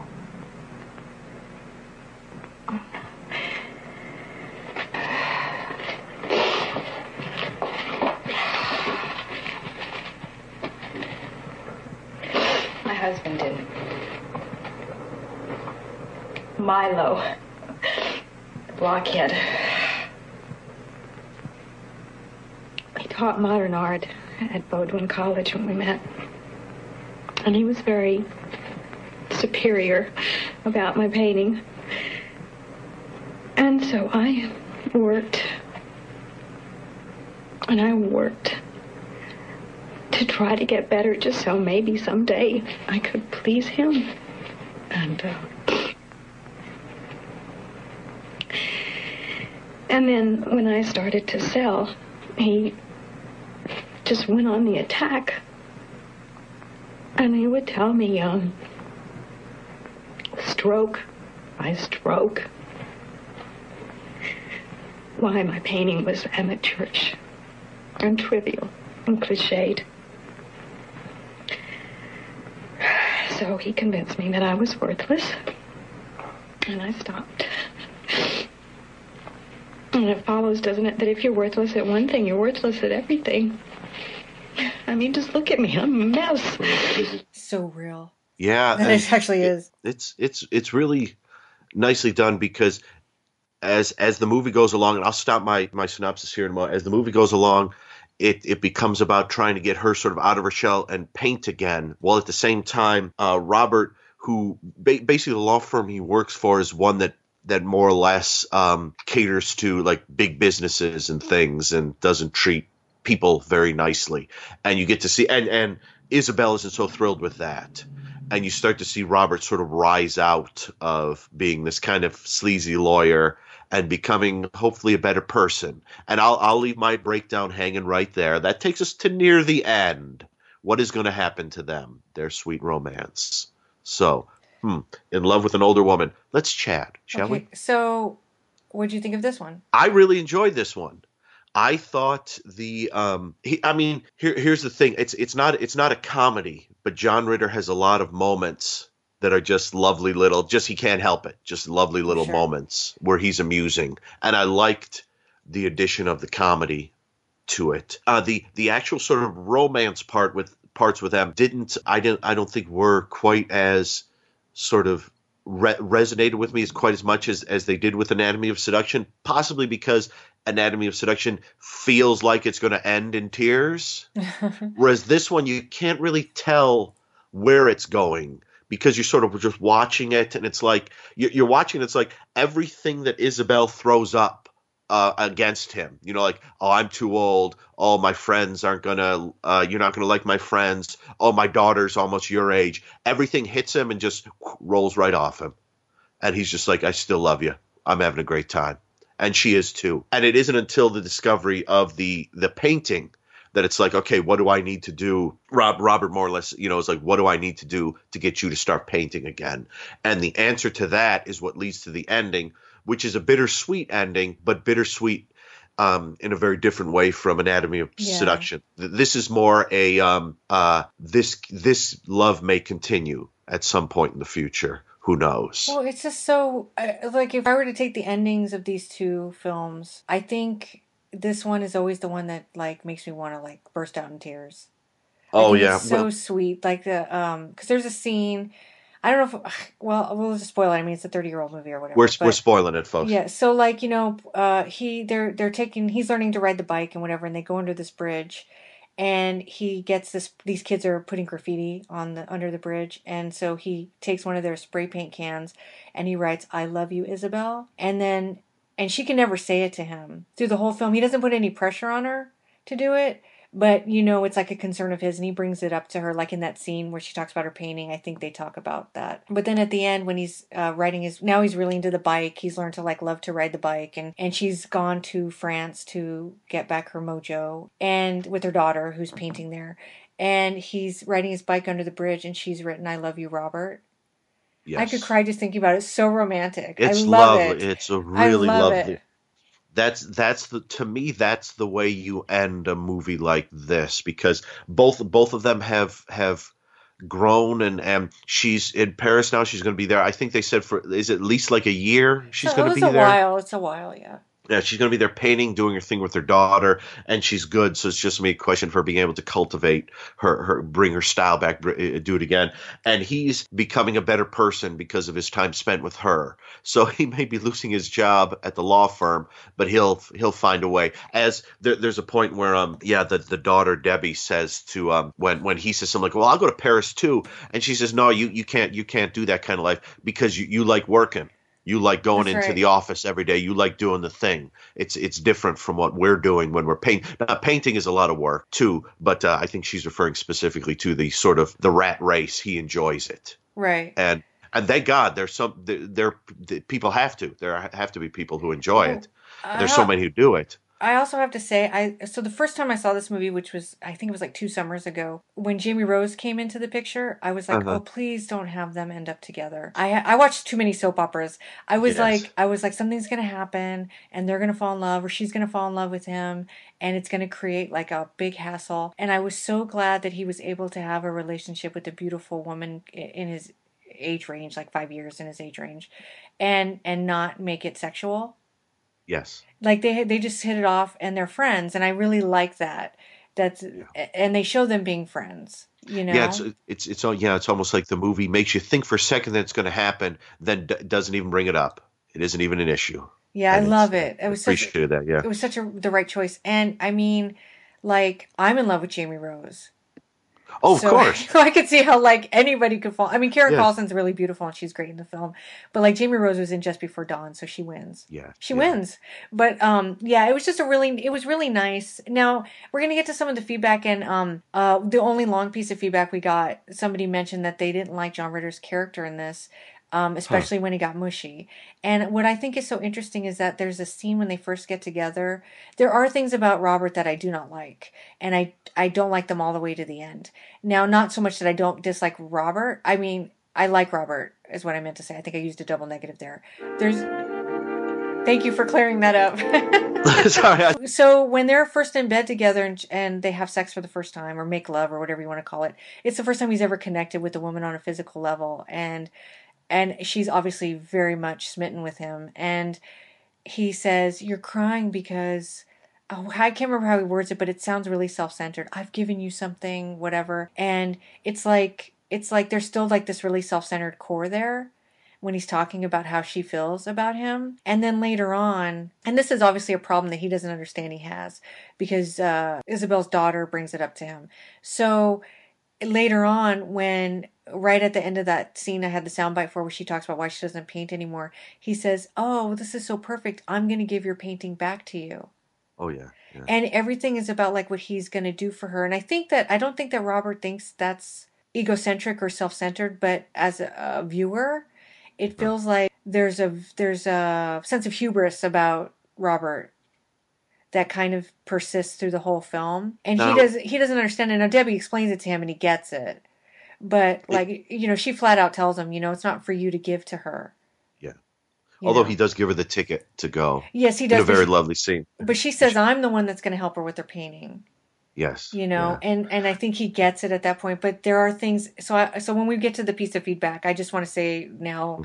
that I, I i actually agree with some of what she's saying. Now i don't dislike robert at all. I i really like him but i do see moments in there where it's a little cringeworthy in Yeah. that i feel like he's still inside himself so much that he doesn't he's not yet reached that point where sometimes it's just about the other person Uh huh. you know what i mean I work with uh, uh, lawyers, and um, I, I that that sort of attitude he has Mhm. is very much the attitude Yeah. of, of a lot of. It's just it's just the way they are, and I, I do I do think as as cringeworthy as some of those those moments were, I think it's um it's it's a guy suddenly becoming confused about he he spent his whole adult life just taking care of himself and getting himself whatever he needs and then suddenly he really cares for someone and he he wants to do everything he can for her but he's just he's just overdoing it slightly. Not only Yeah. how he's doing it not only how he's doing it but how he's describing it. You know it would have been easy for him to just say something like she wants to paint again. Okay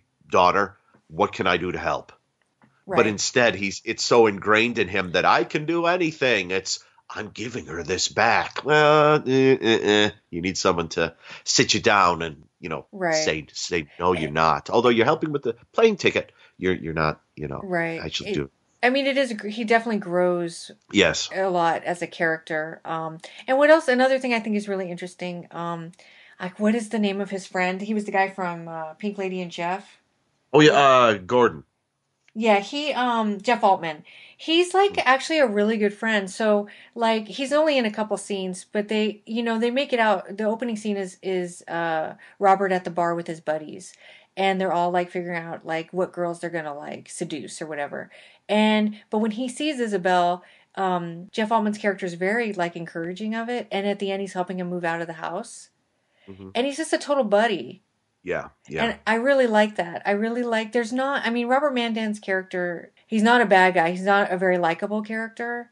But it, it feels like there aren't really bad guys in the film because this movie isn't about bad people coming in and uh, creating roadblocks. It's about two people trying to figure out how to get past their own roadblocks. yes.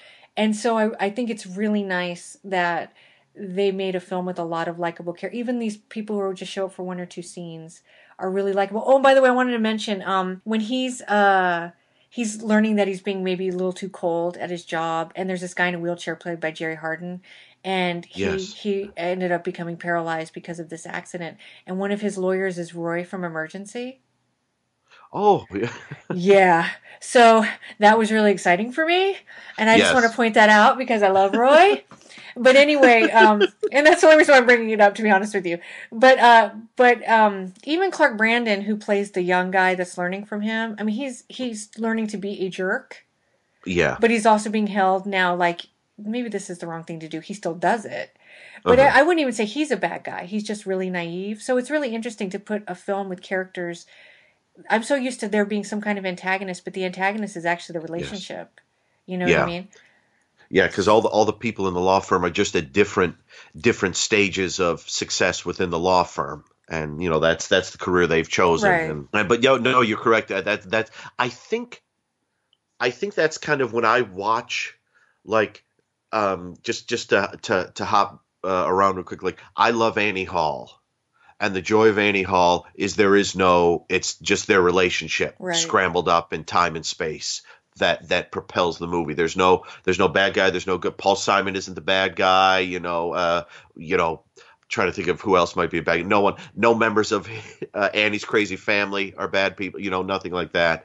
And I that's to me uh, that to when I guess when I think of romances like this, I um I I don't want there to be a, a bad guy. I, I want it to be can their relationship work in the context of the lives that they have. And if it can't, why not? And if it can, hooray!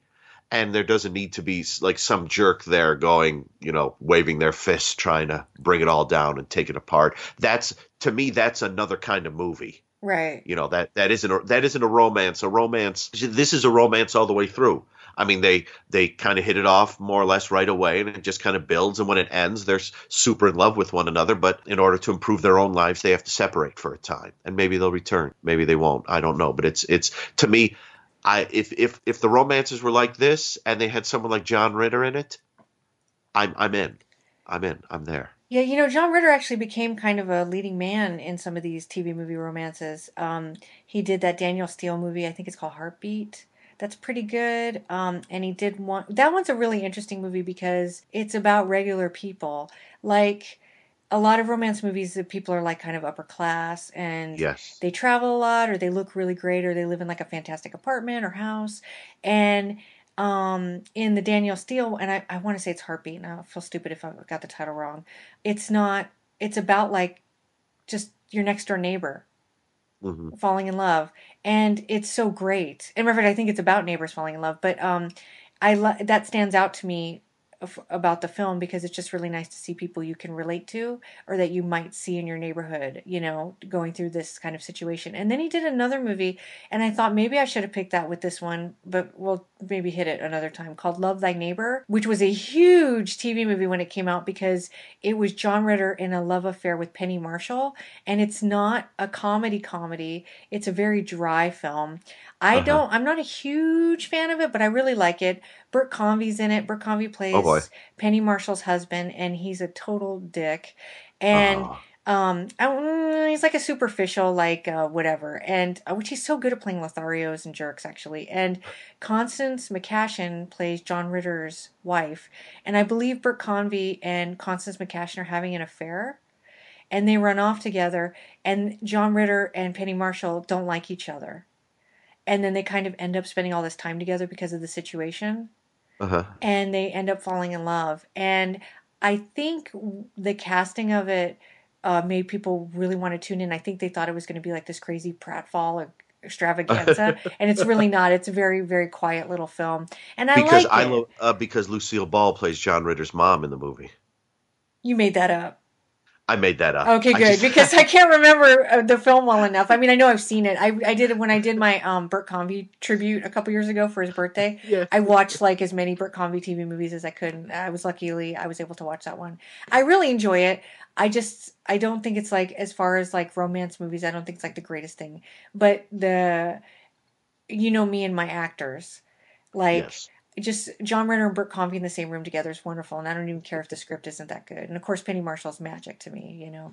Um, so, and I love Constance McCashin too. So it was, it's really great for all the faces. I just don't know that it's like necessarily, it's certainly not like this film. But anyway, it turned out that romance was like a thing he could do really well.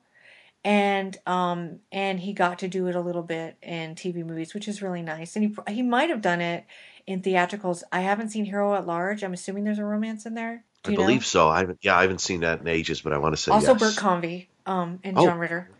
Uh-huh. So just to point that out, and so I don't know why I haven't seen it yet, but um, uh, yeah, he's really capable actor, and it was I think some of the critics were saying I don't know how many TV movies he'd done before this, but um, they were kind of noting him as like a really good romantic lead after this. Oh yeah, I think he's he's he's really fantastic. He's he's so charming, and he's he's just naturally uh, fun, funny, and and just And Uh, gorgeous.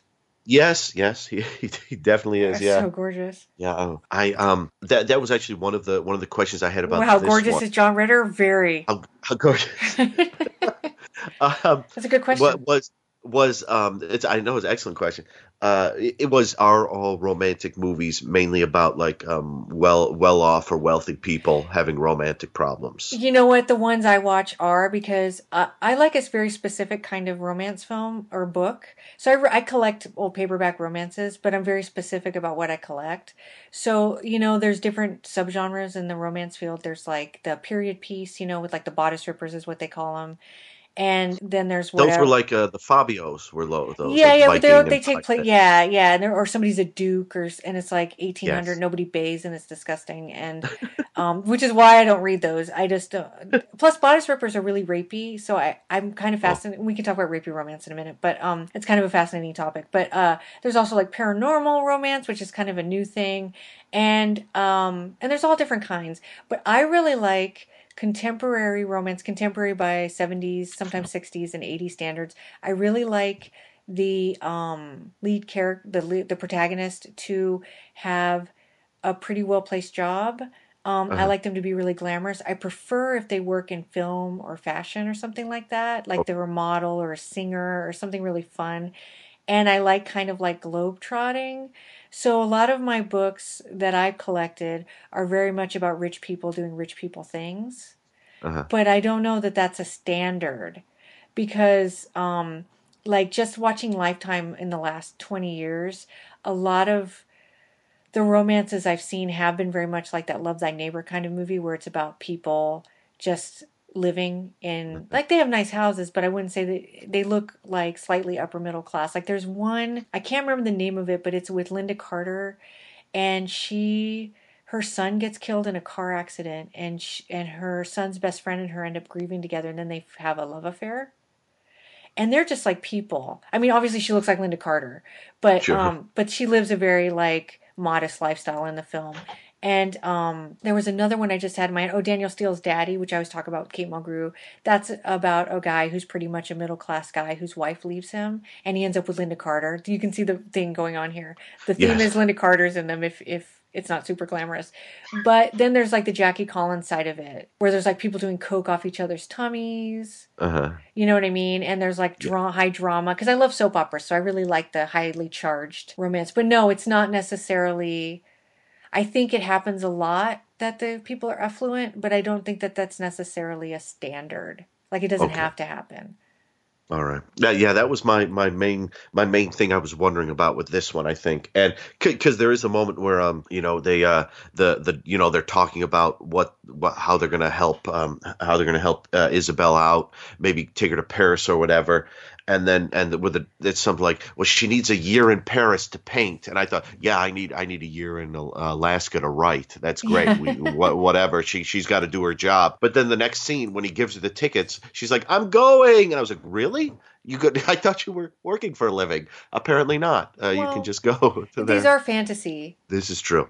I mean, that's all romance really is. It's fantasy. So, um, I mean, you're right. Those things do stick out, but like, I guess when you watch it enough, it's just sort of par for the course.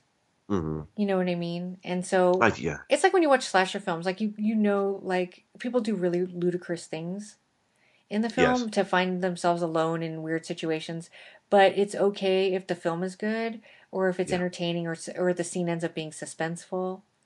You don't always have to like the reason doesn't always have to make hundred percent sense to me. True. Yeah. You know, and so I think Okay. I think it's kind of the same thing. Okay. All right. I got it. Yeah. I figured if I maybe watch nine or ten of them or something, I'd be like, oh, that's okay. I got it. And it's like I said, it is a lovely scene when um he uh he gives her the ticket because she's in the bathtub Oh, yeah. and he kind of climbs in the tub with her with all his clothes on and they Yeah. chat and then he he's got the ticket to Paris. And So so, cute, yeah. yeah. Yeah, they're a really sweet couple. They have a very nice rapport, the actors. hmm There's a lot of chemistry there. Yeah, yeah, and, and the, he uh, and uh, the I'm, I'm sorry, I just lost my train of thought. The there's a montage that shows them, I believe, celebrating Christmas, celebrating is it his his her birthday, his birthday, someone's birthday, Yes. and, and so they're they're together for quite a while before this happens. This isn't like um like a little summer romance. This is a this is quite some time, I think, Yeah, at least six know, months. That's interesting because it was based on a novel called Six Months with an Older Woman. Well, there you go. So, so you got the timeline exactly right. Well, that's I suppose if that's the title, that kind of gives away when it might the romance might end. I guess after. Yeah, but it's a- you know that's okay too because I think um, I like a good tearjerker every Uh-huh. once in a while, and I think when movies are like this, um, it's nice and it's okay that it ended that way. hmm You know, I feel Yeah, that way about I- both films, but like this one just feels like really sweet at the end.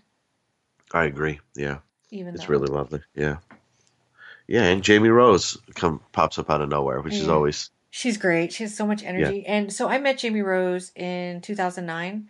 She's really good friends with a guy that I know. And he came, he wrote a book called The Literary Six. His name is Vince Liaguno. I don't know if you've heard of him, but um, that's a The name's slasher. familiar. It's a slasher novel. It's really good. Oh, wow, okay. And um, he uh, was coming. I became friendly with him on Facebook because he he actually published um, Butcher Knives and Body Counts, which is where I have my prom night Oh, essay. yes. Yeah. Yeah. So I Mhm. had submitted an essay to him, and he accepted it. And then he said he was going to be in L.A. and he was going to be doing a signing at Dark Delicacies. And did I just want to come and you know get my book signed? And so I had a hardcover of it, which he couldn't believe I had. He's like, he was like, "You have a hardcover of this?" And I was like, "Well, yeah, I thought that that's what you're supposed to have." And so um, Jamie Rose came to see him as well, and she's ridiculously beautiful sure. and she's really really nice and she's married to Kip Gilman whom I love. Now he starred in Bedroom Eyes. Have you seen Bedroom Eyes? I have not. See Bedroom Eyes. Okay, yes, ma'am. It's like the best movie ever. It's like the, the best movie ever. I'm not kidding. The title is familiar. Yeah, it's really really good. Um, it's like a sex thriller, but it's uh, it's hilarious, and he's so wonderful in it. And um, he was on a Magnum, oh yes. which is I think exactly what I said to her. Uh-huh. Your husband was a Magnum PI, and she's like, "Oh yeah, he was." And then she's, I think she's like, "Oh my God, get me away from her." But Oh, um, yeah, she was really really sweet, and I didn't know she was in this movie, and I should have probably been. I I don't know if I knew she was going to be there because I probably would have been more prepared for questions. Uh-huh. But um, yeah, she was a really really sweet woman. Um, and it was really neat meeting her. Yeah, and I um a, another side uh thing. I love the way that uh, Isabel rides her bike because she usually has she has like a skirt on Mhm. and she just hikes it up. Yes. hikes it up and goes. It's like all right. That's a cute scene too, where like he's trying to like bike, and at one point I think he just puts the bike over his shoulder. Yes, yeah, because he, he's for where wherever because they're in San Francisco, so whatever it is he starts on the bike, yeah, it's like he's immediately at the top of an enormous hill, Yeah. and he goes sliding down the hill trying to Oh, that's right. himself. That's so funny. Or they playing It's- Transy- Transylvania. It's, yeah, yeah, they were playing Oh, Pennsylvania. Pennsylvania. I'm sorry. yeah. Woo! You see what big of an influence that movie had on me, I know. which I love. great I love movie. that movie. Yeah, it's good. Um, yeah, yeah. There's a lot of cute things in this movie. It's really fun. Yeah, it's it's a real charmer. I there, yeah, it's a fun soundtrack. In this, I was there. There was one thing from uh, Anatomy of a Seduction that I forgot that I wrote a note for. If I can just hop back real Sure. quick. Do you remember when uh, when uh, Rita takes um, Maggie into the? I'm forgetting everyone's names already. Is that that was her name, right? Uh, Maggie into the the pickup joint, and she says like, "Oh, Rita, this is a pickup joint. Come on, let, let's you know maybe yeah, come on, come on in." And the the uh, maitre d says, "Well, the table isn't ready, but let me sit you down at the piano bar." And so they sit him down at the piano bar, and there's a gentleman there playing a song, and you figure it's a pickup joint. He's going to be playing as time goes by or something like that. He's playing when the Saints go marching. Oh, that's right. He is. You're right. So it's like, here, enjoy this pickup bar. That guy's giving you the look. Oh, when the Saints da, da, da, go marching in. Wow. There's nothing. Wow. I guess I don't understand 1979 pickup joints Go as well as. I thought I did. That was a Go Team song. But that that was an aside. I'm sorry. I didn't mean to okay. jump uh, to the other movie. I just I just realized that. But I felt like there was something I wanted to add, but I don't think there is. So I'm just gonna do. Oh, I oh I made another connection to emergency, but I'll do that in my trivia because um, Okay. you'll see where it connects, and it just occurred to me that that's awesome. Okay, so this originally aired on November 24th, 1982, on CBS. Uh, it ran against on NBC Facts of Life, Family Ties, and Quincy. And on ABC, it ran against The Fall Guy and Dynasty, which is pretty stiff competition. Um, but it actually won its time slot on the night it aired, bringing in a 19.2 uh, slash 33 share. I still don't know really how to read Nielsen's. I think that means that 33% of the households that night watched it. And there's 19 something million people or homes had it on. I think that's what that means. That's a pretty good number. So it was based on the novel, like I said, Six Months with an Older Woman by David Kaufelt. It was adapted by Mike Norell, who played Captain Hank Stanley on Emergency. So I'm just What? now connecting that Roy was in the movie he wrote.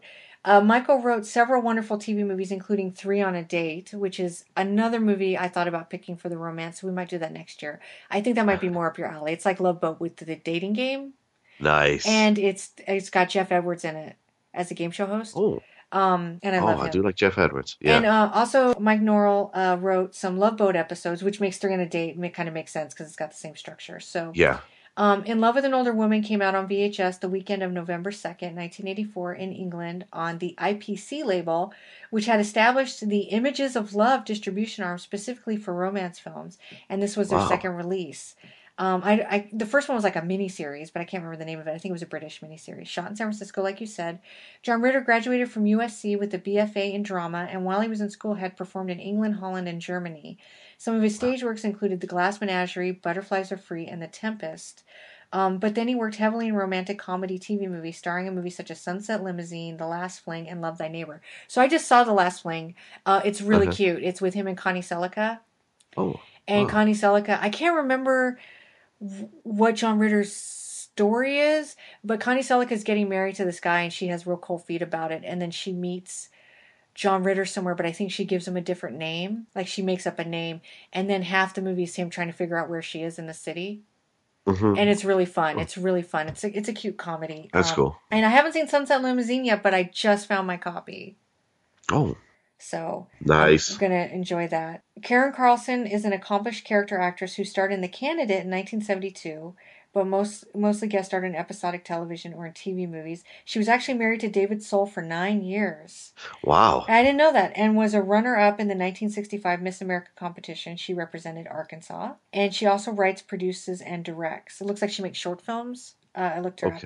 And also, Jamie Rose is an accomplished actress who uh, whose first appearance was in a Kool Aid commercial when she was a child, uh, which I did not know either. She had starred in Just Before Dawn before this film, and she's married to Kip Gilman. And I wrote Hooray, and she teaches acting. Oh, wow. Yeah, so it was really hard to find a lot of trivia about these um, because they're just not as well documented, probably because they're romance movies. Sure. Uh, so um, I guess that's it for the movie portion. Do you want to do the feedback? Yeah. Yeah, let's go to feedback. Feedback time. Yeah. Oh, yes. Okay, there's not a ton of feedback. Uh, it was mostly just people responding to my tweets and stuff, so I went ahead and just copied them. Um, Okay. And most of it is about, I think, in love with an older woman. I could be wrong about that. Um, Tristan Lofting, uh, who's on Twitter at Tristan Lofting, responded to one of my tweets saying, Susan Flannery is only eight years older than Jameson Parker. Older woman, my ass. Thank you, Tristan. Yeah. And then on Facebook, uh, someone named Sam Tanis responded, 15 years, clutch the pearls. And he posted this hilarious picture of a guy from America's Next Top Model making, holding his chest like, oh my God. It's so funny. Um, then somebody named Bobby Horn, uh, for, uh, In Love with an Older Woman wrote, it was a great movie. I remember watching it back then. And then Shannon sent a couple of emails. The first one she sent was, Oh my God, she's 43. That's so old. He's only 29. That's such a huge age gap. How can they possibly relate to each other? I don't understand romance. And then later on, she sent proper feedback. And then she said, I did watch Love with an Older Woman. Um, I can't say I enjoyed it really, but the video quality probably played a part. I mean, I didn't hate it or anything, but I doubt I would have watched it if you weren't doing a podcast on it. I kept getting hung up on the on that one case they were working on where some lady lost part of her thumb in a sewing accident. How does that happen? And to be honest, John Ritter's character kind of got on my nerves, especially when he started talking mushy. I know I'm a terrible person. No, you're not. I agree with you. I just didn't really find the characters all that interesting, or at least not interesting enough that I cared about their relationships. I expect it will be more interesting when you talk about it. The, the scene with Jerry Hardin was great, though, X File connection. And Carol Yeah. Carlson grew up in Shreveport, Louisiana, which is not too far from here and also not far from where Tex Ritter grew up. I found Anatomy of a Seduction more interesting, maybe just because there was m- more conflict to balance out the mushy parts, and the picture quality was much better. So thank you, Shannon. Oh, also, she's you. She's not a big fan of mushy. She's on Twitter at Rusting Willpower, which is R U S T I N G W I L L P W R. Um, and she also supplied us with some of the when you hear the deep voices. Dan, Oh, yes. Nate, and Amanda like TV movies or aren't TV movies fun, and that's all her stuff. That's Um, her voice. That's not her voice, is it? That's not her No, voice. I don't think so. I think that's no, somebody that's else. Yeah, I was like, she'd have to really modulate it to do that. So um, that was all the feedback we got. I didn't expect a ton of feedback. I don't know if people are really into romance movies, but so two people did request it. Um, we're uh, we're totally open to requests. Yes. Um, so let us know if there's anything you'd like us to talk about. Um, you can contact us on Twitter at TV Mayhem Podcast, or look us up on Facebook at the Made for TV Mayhem Show, or you could drop us a line at. Oh my God, I didn't write it down. I think it's TV Mayhem Podcast at gmail.com. That sounds right. Yeah, and or if not, just email me or drop me a line on Twitter or uh, Facebook, and I will give it to you. Um, if you'd like to send a long piece, I'm starting to think maybe we could start accepting MP3s. I just don't know how that works. Um, because I know some people leave feedback, want to prefer to leave a voicemail message, Mhm. and I think I my soundboard's been working for a while pretty well without a lot of problems. So I think I'm ready to start accepting that. Um, so contact us uh, if you're interested in voicemail, and we'll see if we can set something up for you. Uh, our next uh, podcast, I think, is going to be really, really fun. Um, we're going into the 90s, and we're going to be um, kind of celebrating one actress who is probably one of the queens of the TV movie of that era, and probably in my top three favorite actresses of that time, and that is Tori Spelling. On my notes, I wrote Tori Spelling for life for life because she's amazing in these movies. And so we're going to be discussing Co-ed Call Girl and Death of a Cheerleader. Um, now I know her most popular film is Mother May I Sleep with Danger, but it's only popular because of the title. It's not a very good movie, and I'm not going to make uh, Dan and Nate watch it because it's just not that good. But Co-ed Call Girl gives me life. It makes I can't wait. It I lets can't- me breathe. It's so good. And if you'll remember way back in our first episode, Nate mentioned that Death of a Cheerleader is uh, one of his all time favorite TV movies. Yes. Yes. And I think he'll be doing the intro for that one. So that should be fun. Um, Yay. and then, real quick, we'll do our, our shameless self promotion. Yes. So, again, just to remind everybody, I have a book coming out around May called Are You in the House Alone? A TV Movie Compendium, 1964 to 1999. Uh, you can get that on Headpress's website. They're a UK publisher.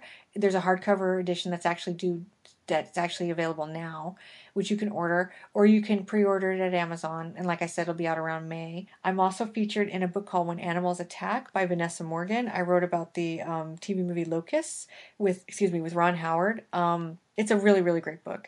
Um, I'll be in London in April. I just got my plane tickets. Um, Yay. Yay! I'll be there April Very cool, twentieth. cool. Yes, I'm so excited. I'll be at the um, Horse Hospital at the, for the Miskatonic Institute of Horror Studies, and I'll be talking about TV movies with Kier-La Janisse and uh, Jennifer Wallis, who are both also in the book, along with Dan and some other really amazing writers. Um, it'll be a pretty fun presentation. I think I don't, I'm not much of a public speaker, but um, I'm really looking forward to this, especially because uh, Jennifer and Kier-La have cooked up some really interesting topics about the TV movie that um, I think will be interesting to everybody. I'm also going to be guesting on a couple of different podcasts. I, d- I don't want to say anything about it just in case something falls through because I hate saying that, but I, I am really excited about it, which is the only reason why I'm mentioning it. But I, I can say that there is a new podcast called The Kolchak Tapes, which is being co run by two guys, one of whom is Mike White from the Projection Booth. And uh, they interviewed me recently about TV movies. I'm not real sure how I sound in the interview. It was very nerve wracking for me, but they were really nice. Um, and they invited me to come and speak about the Norless tapes. Oh, so nice. they're yeah, I'm excited. Their next episode is going to be the Night Strangler. They just did the Night Stalker. They're going to go through the entire series and like everything attached to the series, um, like the books and graphic novels and whatever. So, um, so I think they're thinking it's like a three year project, but they're basically just started. And uh, Night Stranglers due this month in February, and my interview will be on that. And I guess I'll be in there in March for the Norless tapes. Um, so I will post links when those happen. And then I have a couple more podcasts that are coming up that I'll talk about when I know that those are online and that we did them and there wasn't any problems and they were able to get them going. So um, that's it for me. What's up with you, Dan? Uh, let's see. Uh, I've got the uh, Eventually Super Train going on over. You can go eventuallysupertrain.blogspot.com. Uh, episode fifteen is is is well. Actually, no. I'm sorry. Sixteen should be up by time this is up. Uh, and uh, we're still talking Cobra. We're still talking Voyagers, and we're almost done talking Joni Loves Chachi. We just have a few episodes left. Hashtag sad face. Sigh. And um and I've already got the um the Joni Love Chachi replacement is ready to go. so it should be fun. I'm saddened about it, but it's it is ready to go. Yeah. And uh, let's see, I've also um uh the I haven't done a Dan's Driving double feature in a little while, but I've got one planned. Uh, but the uh, one minute night of horror is now up to episode eleven, minute Wow. eleven. Only like And- 98 minutes left. Yeah, well, the movie's only seventy three minutes Oh, long. okay, okay. So episode twelve is done and should go up in a few days. Uh, and the uh, my action film book is actually the um, the actual book, you know, on a file itself is here, and I'm doing the final proofreading as you hear this. So at the end of February, it's supposed to go back to them, and it goes to the printer soon after. So hopefully, in the next couple of months, that will come out. 80s action films on the cheap by me, Dan Budnik. So hey. So yeah, that's what's going on here. And before we wrap up, was there anything else you wanted to say about uh, Louis Jourdan or that other show Oh, that yeah, you thank you for cover? reminding me. Oh, yeah, of course. So, um, yeah, I just want to talk very, very briefly because it's getting kind of late about uh, romance theater and Shades of Love. So, those romance theater was straight up made for television. It was a novella, and I'm sure I brought it up before. Um, it was like a novella series where every week there would be like five episodes of one story, and then the next week would be a new story. And at the time, novellas were pretty mm, foreign to us, and um, they were straight up soap opera shot on video. Uh, wonderful, wonderful, wonderful. And they um, released a bunch of them on VHS back in the day, and apparently it was a huge deal. They sold a ton of them. And uh, I guess they had different hosts through the two years they were on, but the only ones that are on VHS are the Louis Jourdan ones where he only speaks of love. And they're really lovely. His openings are so great. And um, I wrote an article about it a couple of uh, Valentine's days ago, but uh, I will go ahead and recommend Lights, Camera, Action, Love. And I'm really upset that I didn't write it down, but John Ritter's ex wife is in an episode um, with Brad Maule, who played uh, Tony Jones on General Hospital, and it's it's really adorable.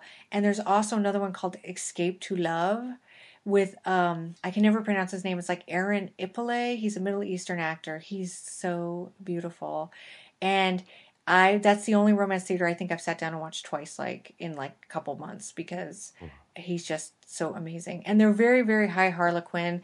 They're like um they they look like soap operas and they're very contrived and they're very much about the romance and um, they feel staged but they're really wonderful and they're they're just great little time capsules. I love them. They're also like two hours long so make sure you you want to invest yourself. Images of love is about a male stripper. That's a pretty good one.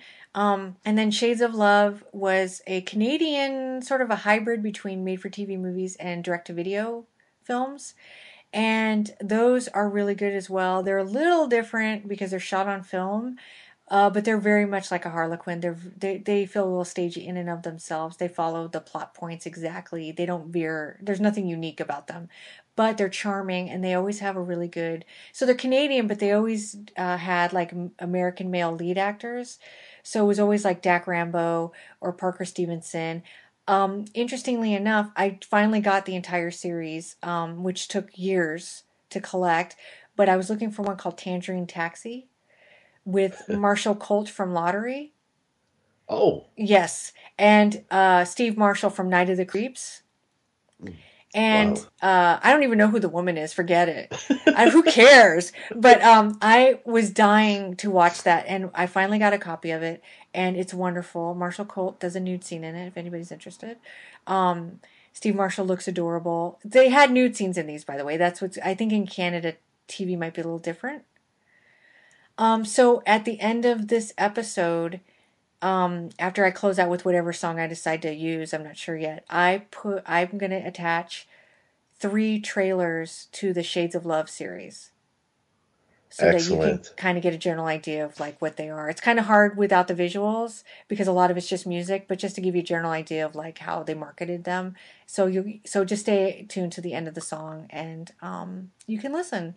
And that's it. So we'll be Yay. back uh probably in March to talk about Tori Spelling and Yes. I imagine her dad will come up in that conversation.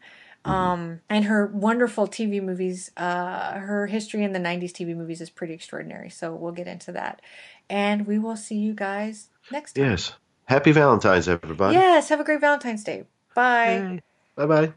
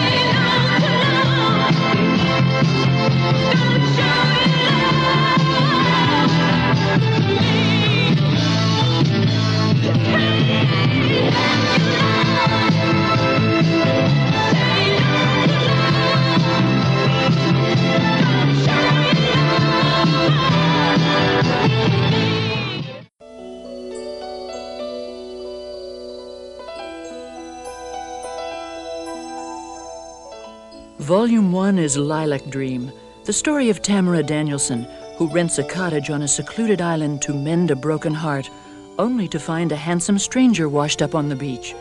Their romance blossoms, but the future is clouded when Tamara learns that the man has no recollection of his past.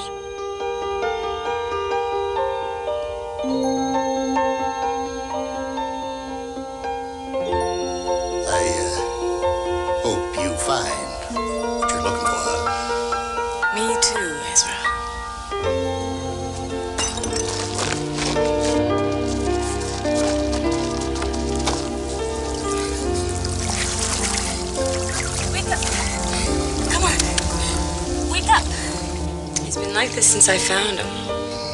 No wallet, no ID. I could take him to the hospital on the mainland. Well, unless you think it's really necessary, he's fine here for the time being. Who are you? What happened? You had an accident. Amnesiacs often leave their homes, wander around a bit, uh, eventually settle down in new lives, You can stay here as long as you want. Yeah, but you don't know anything about me. I'll risk it. You really thought I was gonna let you off the hook that easily?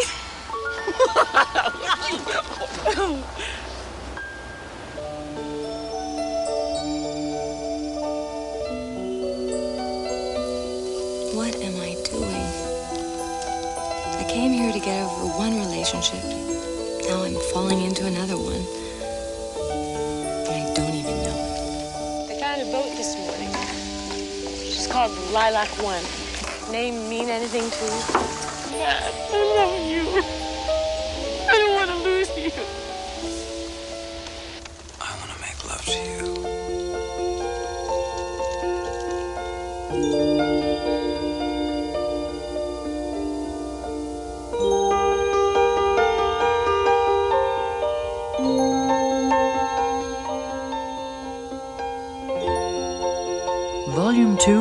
Rose Cafe, about Courtney Fairchild, a hardworking young chef whose dream to open her own restaurant is about to come true. Soon to be married, her life is suddenly complicated by the arrival of her high school sweetheart. Perfect. Hold your breath, Robert. If this fails, so do we. Well, just kidding. Sort of. Excuse me. Is your name Courtney Fairchild? I'm Josh Harper. Maybe you don't remember me. Josh Harper. I don't believe it. Where have you been? Mike, you scared me. It's seven minutes to three. I've been waiting for you. I met someone for a drink. An old friend from school, Josh Harper. To times that never were. Might have been. Hmm. And times that are and still might be. My fiance, Mike Ward. Josh Harper. You're still gonna marry him. But I have to go on with my life. Be reasonable. The Rose Cafe is a losing proposition. Can't you see that? I've never quit on anything in my life, and I'm not about to start now. I know what I don't want. And I know that whatever brought us together in the first place isn't strong enough to keep us there. To the Rose Cafe. May you bloom forever. I didn't think I'd see you again.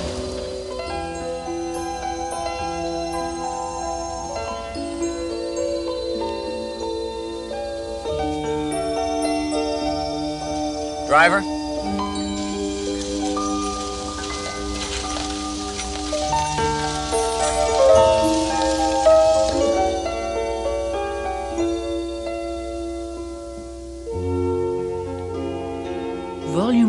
Is Champagne for Two, the story of Cody Prescott, an architect whose career decisions have always ruled her personal life, until Vincent McBride becomes her unexpected roommate and makes her re examine her priorities.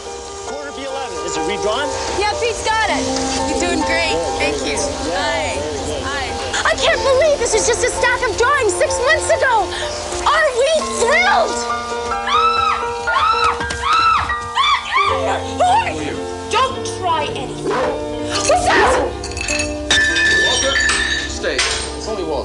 Walter. Single or married? Excuse me. Maybe you haven't been involved with the right kind of person. What kind of person is that?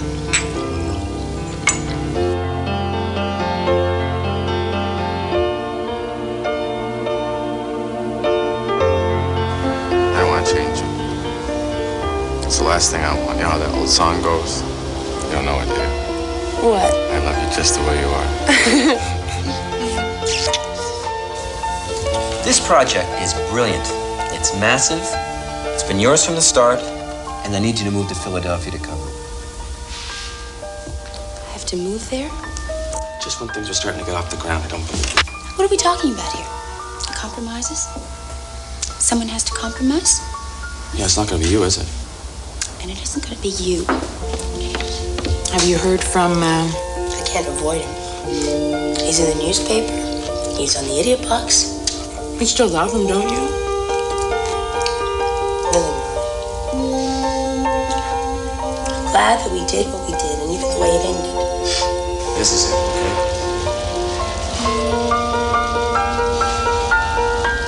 Walter and I, we need a place to stay, and we thought if we could stay here one night, uh, we'll leave tomorrow, we'll be gone, we'll be out of your hair. what do you say? I brought champagne.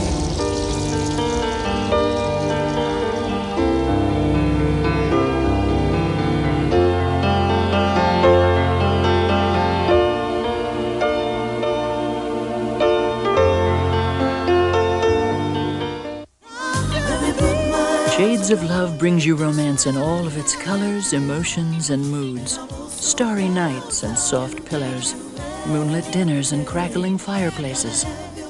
Karl Lorimar makes it easy for you to own these romantic movies. Call this number for information on how to start your collection of Shades of Love romance video novels. And if you like the music from the Shades of Love movies, the soundtrack album is available on Capitol Records and Cassettes. This album includes a collection of memorable songs to keep the glow of love alive.